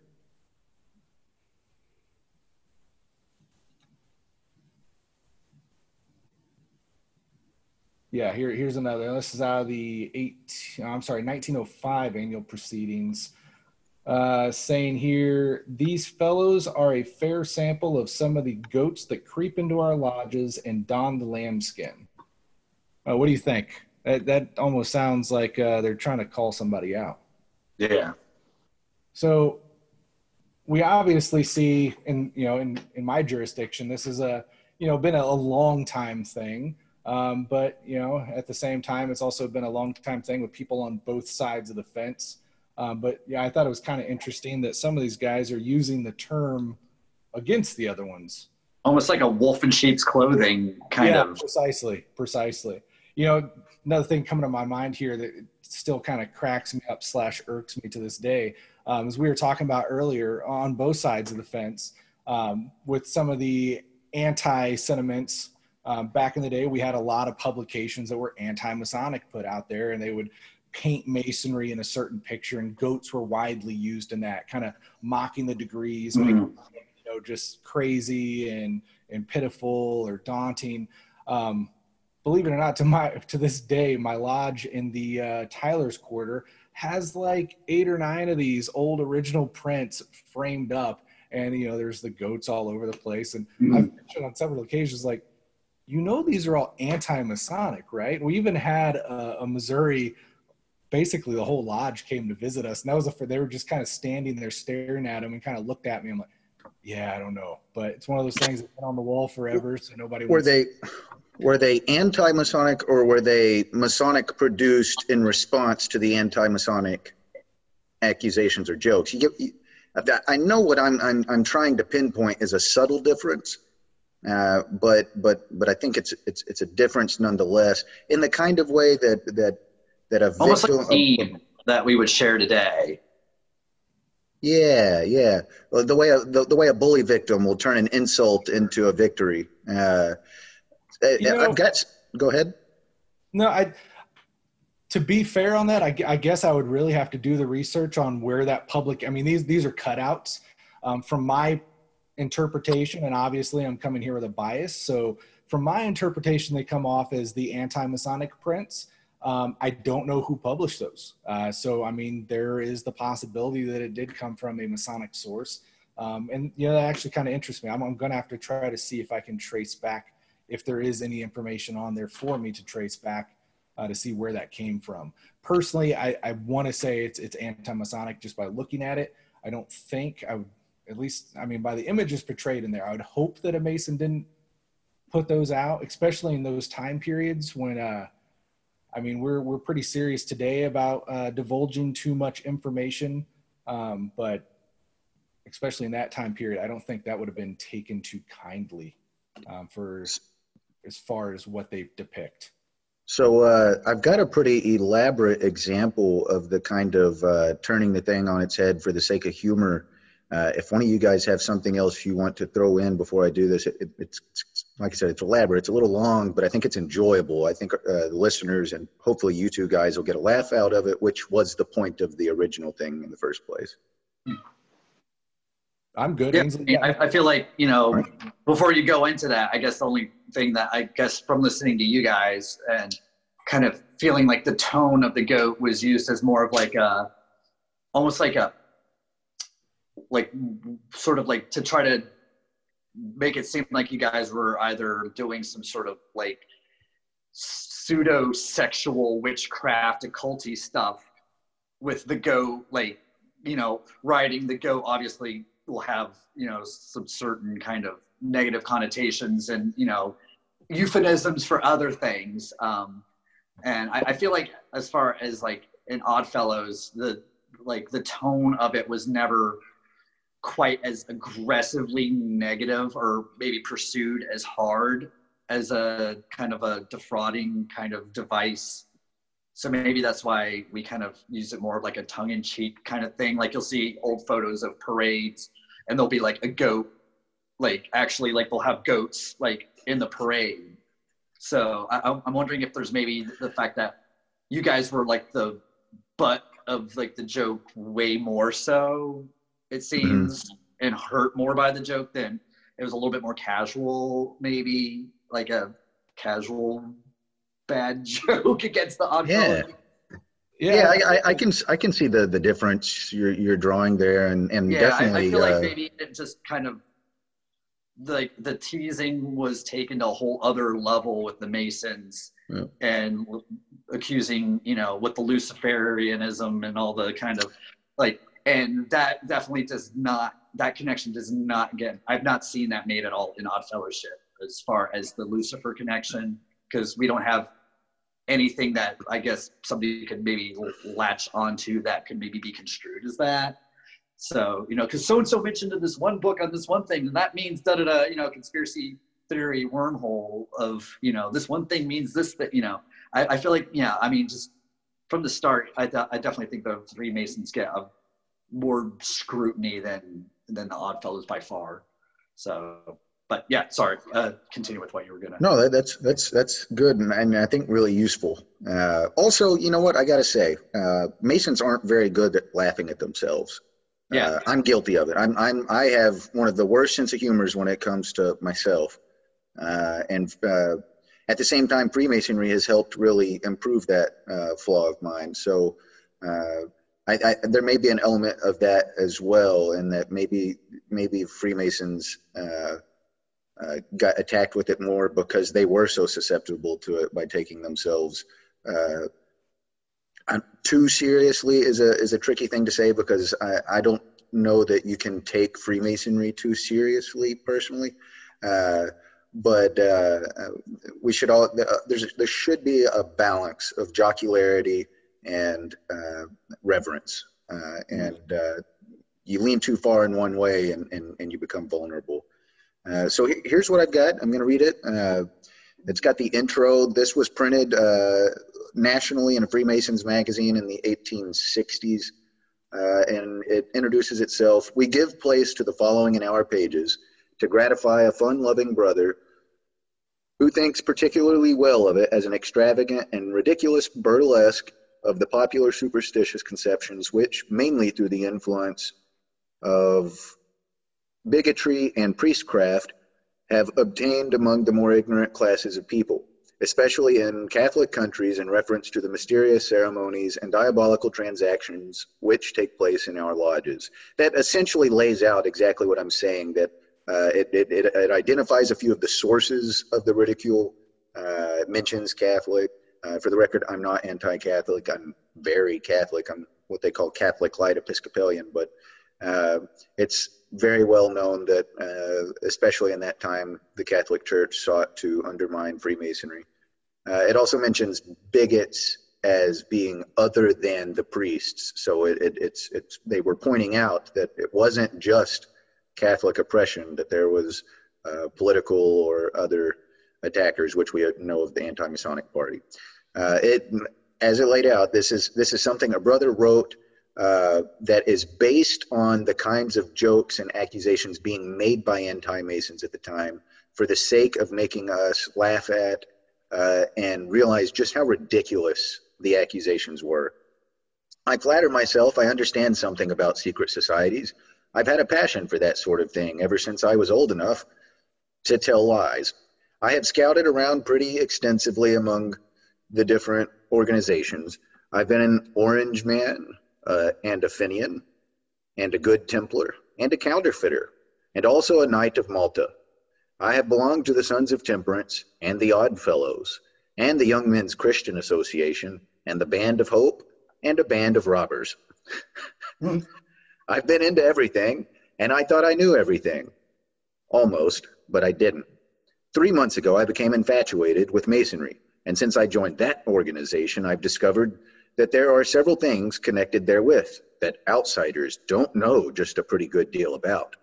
Now, Mr. Editor, I propose making these secrets public not out of compassion for my fellow men who may be tending towards masonry and act as a warning, and so on, because I haven't got a spark of human kindness in my breast, and would rather see every mother's son put to the torture than not, but because I have a spite against the fellows who initiated me, who made the irons too hot and the goat too frisky, and treated me with a roughness generally that the occasion did not warrant.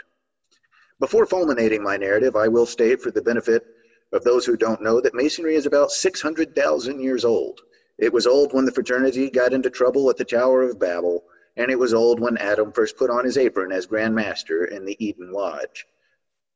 As an aside, I'd like to point out that I think the, uh, the satirical author who wrote this uh, was absolutely wanting to point out how ridiculous uh, and uh, uh, unfounded the rumors about Freemasonry were, as much as he was wanting to point out how ridiculous some of the claims made by actual Freemasons about our history or uh, symbolism were, or origins for that matter. As a more convincing proof of its antiquity, I would just mention that a party of miners the other day in one of their excavations came upon the petrified remains of a Masonic lodge, with the members in their places and all complete and eminent geologists who have examined the fossils are of the opinion that these bodies have been embedded in the rock for more than 15,000 years. On the evening I was to be initiated, I made my will and took a most affecting leave of my family. Thus prepared, I started for the lodge, accompanied by Brother John Smith, S.R.S.P.T., who was to see me through. We had no difficulty getting past the first entrance, but when we knocked at the second, a flat little fellow looked out through a round hole in the door and put this startling instigatory to Brother Smith. Chitux kon kon That's as good as I can do for the extremely long word. To which Brother Smith replied, Chitux kron nix my dolly wackadoo. The little fellow then said, Fladzets com tum tum. And my conductor, giving a satisfactory answer, we were permitted to enter. Before I had time to look around me, a long legged fellow knocked me over with a club. He then stood me on my feet, and another marauder made a rush at me and brought me down again. After I had undergone this exhilarating exercise for about five minutes, they stretched me out on a bench and examined my teeth and pinched my muscles and stuck pins into me all over and shoved cayenne pepper up my nose and poured molten lead in my trouser pockets and pulled hairs out of the back of my neck with red hot pincers with a view, I suppose, to make me feel unembarrassed and at home. When I came to my senses, I was alone in the anteroom of the lodge. It was a lively and cheerful apartment. A couple of crocodiles were amusing themselves in a corner, and a few full grown rattlesnakes were practicing the flying trapeze on the stovepipe. The furniture consisted chiefly of half a dozen mummies, the skeletons of Captain Kidd, Lucretia Borgia, Guy Fawkes, Jack the Giant Killer, Oliver Cromwell, the Wandering Jew, William the Conqueror, Christopher Columbus, and Dick Turpin. A flying machine, three barrels of gunpowder, and a remarkably healthy and well developed wild cat. Just then, a half dozen pirates, clad in aprons and sashes, rushed into the room with a whoop.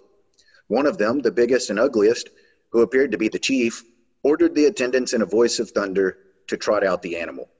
The attendants disappeared, but immediately reappeared, leading an iron-clad goat, hmm. a regular double-decker with 16 horns, a pair of wings, and seven or eight tails stuck all over him. My eyes were bandaged, and I was told to mount. I said, Gentlemen, if you'll excuse me, I would rather not. I'm not accustomed to going up in a balloon. Besides, I've got an engagement downtown. My wife wants to see me particularly. I'll be back in a few minutes. I rather think my house is on fire, but I'll be back in a few minutes. Ye gentlemen, in a few, I, before I could finish my sentence, I was seized from behind and planted firmly astride the infernal goat. Somebody then said, Let go, and away we went. I've been through a good many perilous scenes. I've taken part in an election fight. I've been down in a railway collision and up in a steamboat explosion. I've fallen down three flights of stairs and walked out of a fourth story window, but this goat excursion was a little ahead of them all. When I come to reflect on the matters in cold blood, I wonder that I ever came out alive. The furious beast kicked and screamed and rolled over and turned back somersaults and frout somersaults and drove me against the ceiling and underneath the chairs till the bandage fell from my eyes and I had to let go. The goat vanished up the chimney in a blue flame and I found myself in the center of the lodge room with about 50 masons in aprons and nothing else, dancing a war dance around me. The rest of the members were standing on their heads in the different corners, all but the cadaverous looking buccaneer, who seemed to be the head of the department. Soon they left off dancing and marched round the room, chanting an inspiriting dirge. I was then hauled up in front of the chief's desk, who thus addressed me Brother Cobb, you are now one of us. You are a member of an institution that has lasted over three million years. You are impervious to mundane influences. You are waterproof and fireproof. You are overproof. You can walk through the river or sit on a red hot stove with impunity. Mortal man cannot harm you, and the devil himself must curl up his tail and walk off at your approach. Be virtuous, Mr. Cobb, and you will be happy. I then assumed a sash and apron. So, completely ridiculous absolutely unbelievable. Uh, but this was something that, uh, at least according to the intro in that magazine in the 1860s, uh, was expected to cause Masons to laugh across the country at a time when uh, they were being persecuted.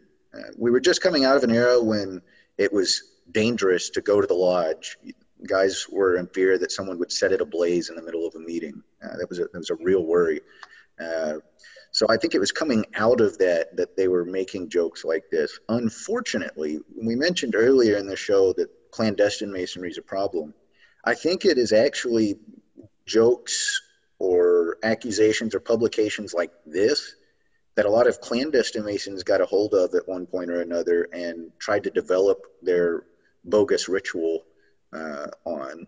And uh, that's where we end up with cases in the news where just a few years ago there was a, a bogus lodge up in the New York area where a guy was killed uh, doing some ridiculous stuff in an initiation that had no real basis in masonry, but maybe could have come from uh, some of these ridiculous. Uh, Is that the guy that had gotten shot because the there's supposed to be a blank in the pistol and the old guy didn't load it correctly yep. or had an actual live round? Yeah, that's I remember exactly reading about that when it happened. I remember that was that was well before I was even involved in anything fraternal, and I remember reading that. The article, the news article, had a like a statement from like a, an official being like, "This is not something that is part of our ritual. This is not supposed to be there." They were doing this on their own, unbeknownst to us, and completely tried to separate official from what that lodge had uh, done, and that that did stick with me as like a holy crap, like. That was... So this particular parody here that was printed in a Masonic magazine, I didn't really realize till I was reading here with you, Ainsley. Uh, mm. uh, it mentions Oddfellows uh, and also mentions the six mummies, which uh, the actual reason I found this article was because last week was the 5th of November and I was looking uh, through databases for anything that mentioned both Freemasonry and Guy Fawkes, which in this case was listed as one of the uh, supposed mummies.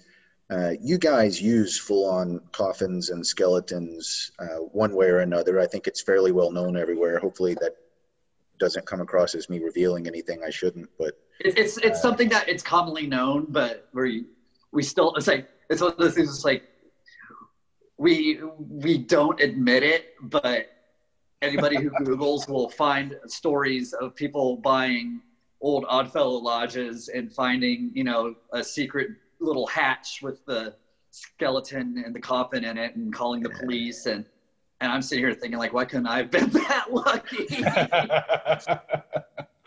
yeah, but I, yeah, yeah, we crossed one like that not too long, or uh, probably a year or so ago. Where same deal, someone had bought a building and there was an Oddfellows lodge upstairs that had just been untouched forever, yeah. And uh, in cleaning it out, the guy that uh, was helping them found found a casket and was kind of like, "What the heck?" and opened it up, and there was a full skeleton, and they actually traced it to be real human bones, and they freaked out. And someone came forth that I guess had connection to the lodge, like, "Whoa, uh, I, need, I need to tell you something." yeah. Well, that that brings up an interesting topic then. So, uh, and I guess I, if we're putting you in an uncomfortable position, please please let us know. Because oh uh, no, yeah, no, no, I'll, yeah, yeah, yeah. If it's if it's not something you're supposed to talk about, we definitely don't want to talk about it. But yeah, no, uh, uh, if it is okay to admit that y'all use something like that in, in your ceremonies, then uh, is is there reason to believe that it, it, may have been common at some point to use actual bones? I do know, for example, I've, I've been to lodges in other countries, Masonic lodges in other countries, uh, where uh, actual bones and skeletons are currently being used in ante rooms. Mm-hmm. Uh, so, w- would that have ever been expected in an odd I think. I think the best way to answer that question is if you look at the latest selfie I have posted, then that would answer the question. Okay. Okay. I wink, think another wink, one touch. Got it yeah. That's yeah, it's it's definitely still a yes. Okay, cool. Not in every single lodge. Uh, sure. Some of them use like a like a paper mache one, um, which are also it's interesting. If you go into the collector's market, the paper mache ones are going for almost as much as the real skeletons are now. It's it's kind of interesting. That's a whole other topic for a whole other discussion. But so, yeah, I'm actually in my uh, uh, lodge office right now, and I have a real skeleton here I can show you. Uh, not exactly what we're talking about, but that's as close as a real skeleton as I get here. Oh, that's awesome. the bat, nice. Yeah, like, it's a bat. You? But to that topic, I, I do know of, uh, and I won't say who they are. I just just to be nice, but I know of several lodges in the United States that have real, or at least they claim to have real human skulls in use for um, chamber reflection purposes. Mm. But I mean, those are pricey and hard to come by. So, yeah, and definitely, I mean, with anything Oddfellows, we are definitely a lot more short-handed on new items than anything that Masons could. You know, there's very few.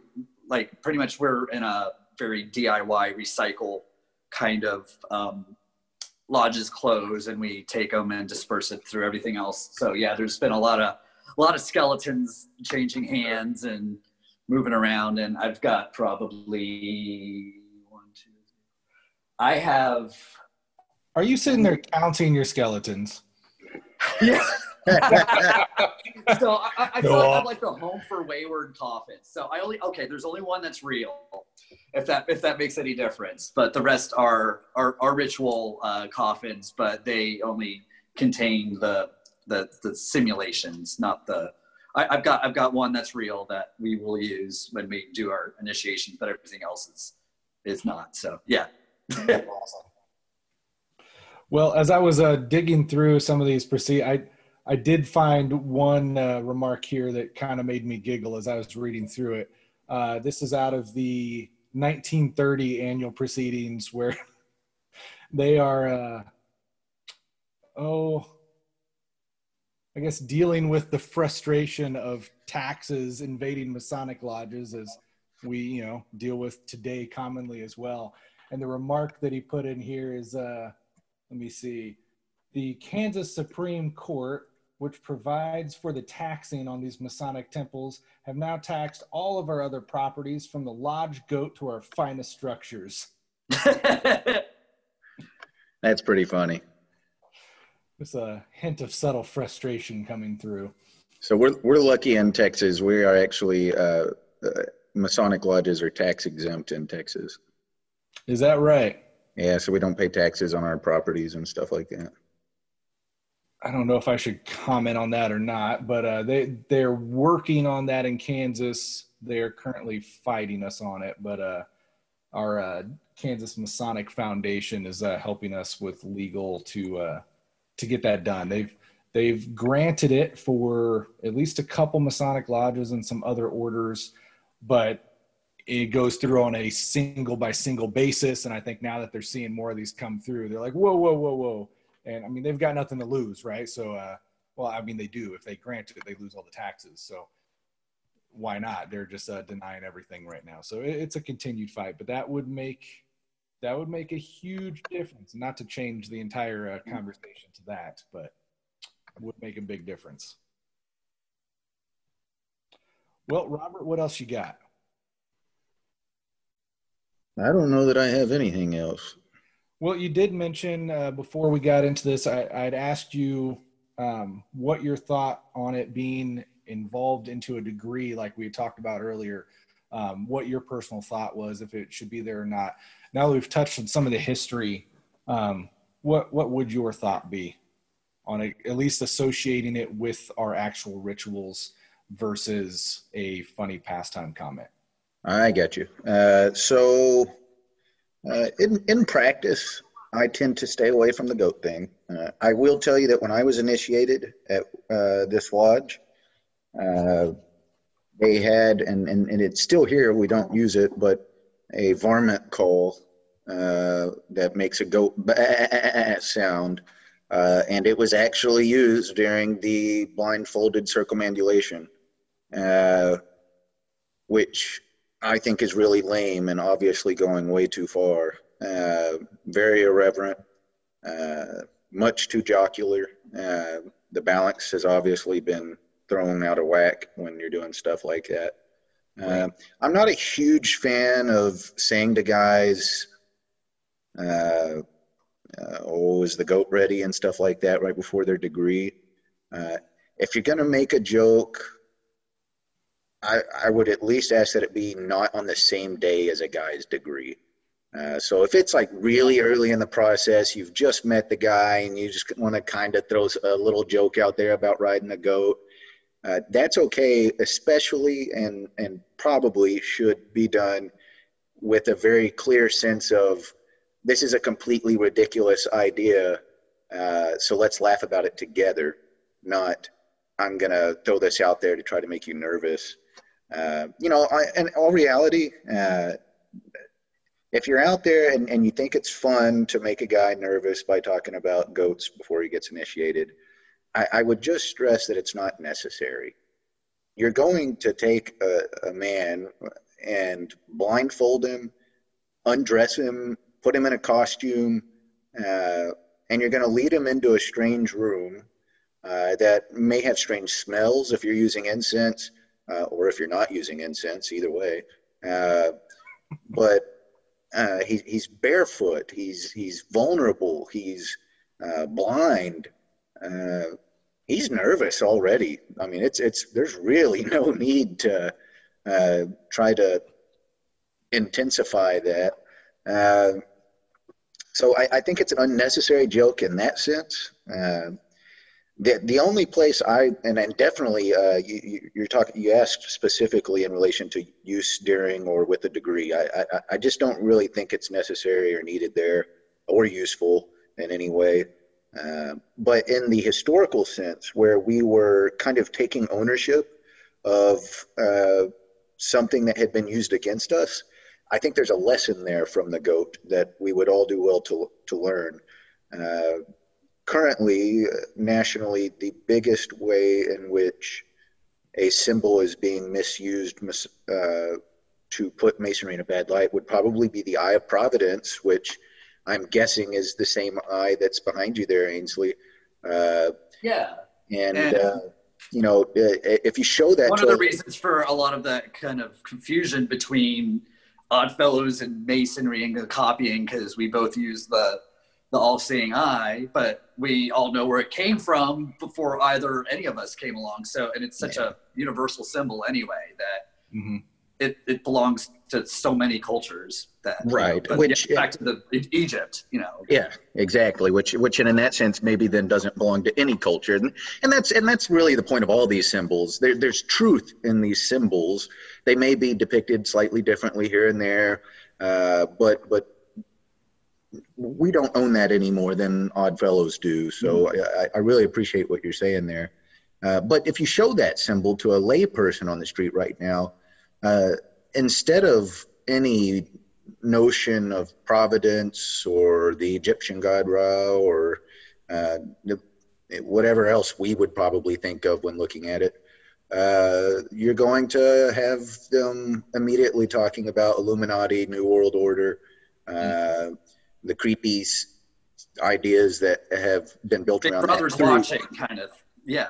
The, yeah, yeah. Big Brother watch. That's actually, uh, yeah, exactly. Yeah. And uh, I think that's a shame. So, uh, in that sense, perhaps the Eye of Providence is currently the goat or the skull of uh, modern fraternities in America uh, in the way that goats and skulls in the 1840s, 1830s were being used to put us in a bad light.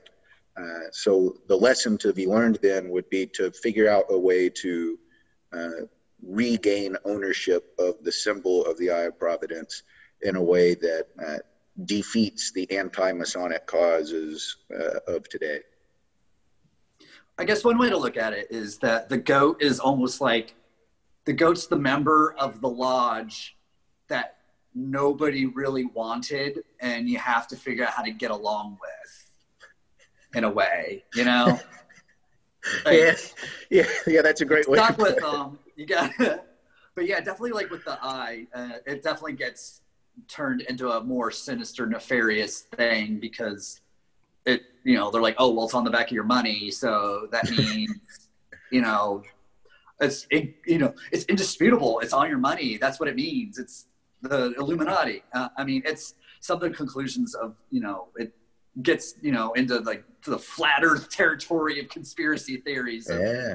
You know the the robot voice on you uh, on a YouTube video like drawing these really weird random distant like trying to connect dots that are not connected, but they're like, see, it's so obvious. It's all in plain sight. And it's, yeah, definitely. If like you look at the symbols of both our orders, and a lot of them are just, they're so universal. A lot of them are, you know, out of Judeo Christian backgrounds. Um, obviously, the goat has a lot of pagan, um, like, uh, like uh, things that kind of are attached to it and obviously that's why it would be a good thing for the anti-masonic movement or any of the um, more of like the the church-based anti-fraternalism books that were coming out in the 1800s trying to align it more with this either like satanic or witchcraft or pagan or this impure bad thing that you don't know what you're getting into and then you get into it and the next thing you know oh my god i'm a witch you know and i feel like that's how they try to make it sound now especially with like the masons where it's like oh well you know the the lower level masons they don't know but when you get up to those uh-huh. upper degrees that's when they reveal the truth to you and yeah. it's you know i don't know if it's like you get like a special green bean salad that you're like the, the, the final right. casserole or something. There, there's certain things we can't disclose. You get into the green beans, I got to cut you off. Uh, okay, I'm sorry. I'm sorry. I'll, I'll, I'll, back. I'll back away from, from the, the green bean casserole and the, the cake because I know that's well, that everybody knows that's what the G stands for is green beans and goats. Right. Uh, you can you can tune in at our sister podcast. Uh, the G is for gossip, goats, and green beans uh, to learn more about that, uh, and girls and girls. Yeah. Uh, but uh, uh, yeah, yeah, no, I, I, I, agree with you. It, it makes a lot of sense. Yeah, it's interesting because it's like a lot of these symbols are like what are drawing people like the younger people to it. You know, like they they're intrigued by like the eye or the skull or whatever other symbols. You know, or like in Oddfellows, you know, the three links or the heart and hand are probably our two big immediate identifiers and um, people get drawn in by that because they do want to know what like what is behind it and what's interesting about it. And i don't know with masonic you know stuff how it works as far as you know cleaning up ritual or whatever they try to kind of parade it as by actually eliminating a lot of stuff and streamlining but you know, we have a lot of talks of that in Oddfellows, and there's a lot of debate on how to go forward and keep you know modern, but also you know let's reevaluate some of these changes that we've made historically, and are they still relevant, and do we still need them? And I definitely hope that like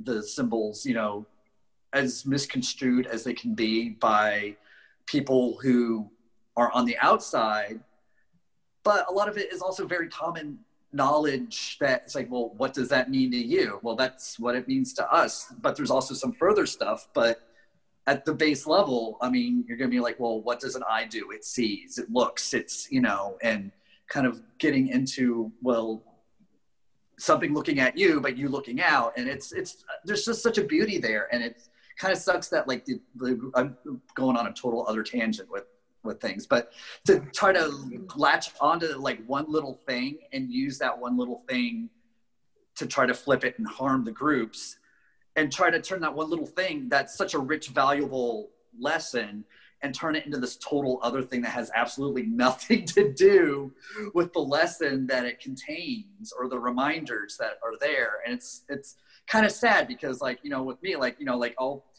like all like half of my shirts are either for my tattoo shop or they're like Oddfellow shirts. And I'll also have shirts from like some other companies that'll have kind of esoteric look and stuff. But if you look at like the like the pop culture trend of like the occult esoteric imagery and you look at like obviously there's a big design by people who don't know anything about fraternalism and they're just kind of taking like a mishmash of things and putting them together because it looks cool but you know they'll be like okay skull that looks cool ooh eye that looks cool and they'll kind of like make a cool looking picture that it looks like it should mean something deeper than it really does, but it's really just a cool looking picture. But at the same time, it's like almost like, is there a way we could kind of key into that and be like, hey, that's a cool picture you made. Why don't I teach a little bit more about that? And it's I feel like there's like opportunities for both our groups to kind of use that almost as like a way to use the ignorance that is being spewed, but like the people who might be casually tuning in and catching that bad stuff and try to catch those people before they get sucked too far in to the lies and the misinformation and assume that like we're all you know like we're all gonna like illuminati confirmed and we're all having secret meetings where we're gonna like talk about how we're gonna take over the world next or something. And really we're just hanging out and having fun with our friends and doing some good stuff for the community or you know just talking about life and how to make ourselves better people. So it's it's kind of one of those things that's like it makes it seem more complicated and convoluted in ways that it's influential in ways that it's not. It turns it into something it's not but also kind of lies in a way that people come into it thinking it's going to be this thing and then you're like this isn't what i thought it would be at all. Like where's my secrets to the world and my million dollars I thought I was going to win or something, you know? So you didn't get yours? I didn't get my million dollars from the. Oh. I'm in the wrong group. I'll, have to, I'll, have to, I'll have to join that Illuminati Brotherhood that keeps uh, keeps uh, messaging me, right? Oh yeah, yeah. You're getting all those too, right? Yeah, yeah. We uh, so funny thing. Uh, a, a brother, uh, brother Mason down in Laredo, Ruben Bassan, uh, he started uh, trolling those uh, bots and scammers who nice. try to recruit you to the Illuminati with a very, very specific theme: the tomato garden. Uh, so he responds to these guys who are promising him all this wealth and fame and everything. He's like, okay, so that you know uh, that Lamborghini sounds cool, but uh, I've always wanted the tomato garden. Could you guys provide me with the tomato garden? And you can tell in the responses, he shares screenshots and he'll have these guys going for days on end, uh, where their responses, they're clearly just baffled at why the hell the guy's asking for it. To, and they're just like, yeah, sure, we'll give you a damn tomato garden. Just send us your money. Yeah. it's great. That's awesome. Yeah, I uh, as like a social media admin, I have to delete comments spamming all the time and banning people, and it's just yep. it it sucks that scammers are trying to take advantage of like our our charity or, or charitableness, I guess. Sure. So try to be like, oh well, y'all are a bunch of suckers probably because you give people money, so you better give me money. And you know, it's kind of one of those things that it's I don't think it's working. So I don't, you know what I mean? It's, I can't imagine anybody is that at this point in the internet game. Like, as far as like it being like a, I'm a Nigerian prince and you you've won the lottery kind of level of bad scamminess to it. Sadly, uh, and I, and I don't know of case particular cases of it working, but sadly, I think yeah, to you, me, and Alex, uh, it's it's like unfathomable that somebody would be prone to uh, that kind of a scam. Uh, but odds are those people have success with the same demographic that they have success in the general population, which are the older guys. Yeah. Uh, and, and that's probably a big reason they're targeting uh, fraternities like the Odd Fellows or Freemasonry. Is our average age is is pretty high right now. Yeah. And uh, between being a charitable organization and being an older organization, uh, we're kind of a soft target for stuff like that. Yeah. And definitely, you know, oh, I want to join. How can I join?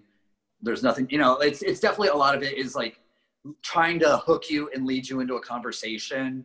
And then there comes the, like, because you want to treat everybody, you don't want to profile, you want to treat everybody as an interested candidate but then it's like you get a couple messages in and then it definitely like you're like all right i, I had my ideas that this was going to go this way and here it is. And then i got to figure out how to back out of this convo without looking like a like a like a jerk because i'm representing my entire order by talking to you as the the webmaster. So yeah. it's like how do how do i pull, how do i manage this without you know making an embarrassment of anybody or appearing a certain way? And which is it's it's it's unfortunate. It's unfortunate, and it takes time away from you know everybody's life. Yeah. yeah. it takes away. Yeah, the goat gets lonely. Yeah. well, Ainsley, uh, it has been an absolute pleasure having you on the show tonight. I want to thank you so much for taking time out of your evening and offering up your expertise this evening to fill us in on not just the goat, but also on the uh, just kind of the all around nature of Odd Fellows for all of us that have been interested. Um, I want to go ahead and take this time to send it around uh, for some final thoughts and also give you an opportunity uh, to throw out any contact information for you, awesome. your lodge. I know you've got a tattoo business. Any way people can get a hold of you, uh, learn more, and uh, if they want to talk about it, continue to uh, just a way to drop a line to you. Um, I'll go first then. Um, so yeah, if anybody wants to get a hold of me, I'm pretty easy to find online on Facebook, Instagram, whatever. Um, my tattoo shop is Vintage Karma, two words, Vintage Karma. And so if you look me up on Instagram, my Instagram handle is at Vintage Karma. And um, you can just look me up by my name on Facebook, pretty easy to find. And if you want to learn more about the Odd Fellows, uh, definitely check out ioof.org. And uh, if you have any questions, um, if there's a lodge near you or anything like that, and you need help finding somebody or getting somebody to contact you, like I know you were, I sent you people for Kansas. Uh, yeah, just pop a message into that contact uh, box and I'll get back to you with some info. Um, also, I have me and a friend from Arkansas. We run a blog called um, Heart and Hand, and it's um, at oddfellowsguide.com. So if anybody wants to read some kind of up to date Oddfellow um, writings, that's um, pretty much the place to go to. And um, if you want to follow the Oddfellows on Instagram, it's at the underscore odd underscore fellows. Yep. Very well. Well, thank you again for coming on, man. Um, I guess for my final thoughts, um, still kind of in the same spot for me personally. It's not going to go anywhere. I mean, obviously, in today's day and age, the uh, the references are there. People uh, find light in it. I guess, kind of as we connected tonight, um, I see I see it on two levels. Um, probably a lot of the guys that are, are making those jokes really aren't as deep into it as I would like them to be. Um, but I, I, see that taken away from everyone else's experience to a degree. You know, I, have read historically in some of the manuscripts of um, why it came around was uh, some of the guys were trying to scare people out of it before they reached their third degree because then it meant they they weren't worthy if they couldn't make it all the way through. You know, I I don't know. There's a lot to be said there, but I I don't think that has anything to do with who deserves to go through. Um, the morals and the lessons and everything that go into it are very specific. And I think by putting the emphasis here, we're really taking away from what they should be taking away. Um, personal opinion. Um, so, I mean, you know, all in all, I'm, I'm not a crazy fan of seeing it around. Just, you know, as I mentioned, the, the uh, external precept of how the community outward sees us. Oh, I'm sorry, my Siri keeps wanting to join in the conversation. Um, the external precept, how the community sees us outrightly, they get exploded with this stuff, and it's almost like with it coming from Masons, it's just a confirmation, um, both of you know connecting their sinister thoughts or just that it's a joke um, from both sides there. But definitely, more than anything, I would just plead if you're going to make the jokes, whatever, fine, but it really has no place in the degree work. Um, personal opinion, uh, as I've heard, there's other, at least a jurisdiction um, that does see that it does. Personally, I, I just think that's unfortunate. Um, but I'll kick it over to Robert for your final thoughts. My final thoughts on Oddfellows. Uh, thanks so much, uh, Mr. Hellick, for. Did I say that right, Hellick? Hellick. It's Hellick. Uh, uh, for uh, enlightening us on on the Odd yeah. Fellows. Uh, I've always found it to be an interesting organization. If uh, Freemasonry didn't already eat up so much of my time, I'd probably look rather seriously into the Odd Fellows. Maybe will someday. Uh, uh it's interesting to see some of the parallels as well as some of the uh, differences. Thanks a lot for giving us a tour of your lodge. A lot of times, our listeners ask me whenever I visit their lodges, well, should I listen on Spotify or should I watch on YouTube? Uh, and uh, in this case, uh, we've got an episode here where it, it, it, would definitely be worth it to watch the footage. Uh, and uh, uh, as for goats, I, I, think I've laid out a, a, fairly reasonable argument in favor of the goat's place in history of Freemasonry. Sure. Uh, it definitely served a, a valuable purpose, uh, but uh, it's hard to make an argument for it currently uh, unless all parties involved are well aware that it's a joke and it's not happening uh, at a time when jokes aren't uh, appropriate.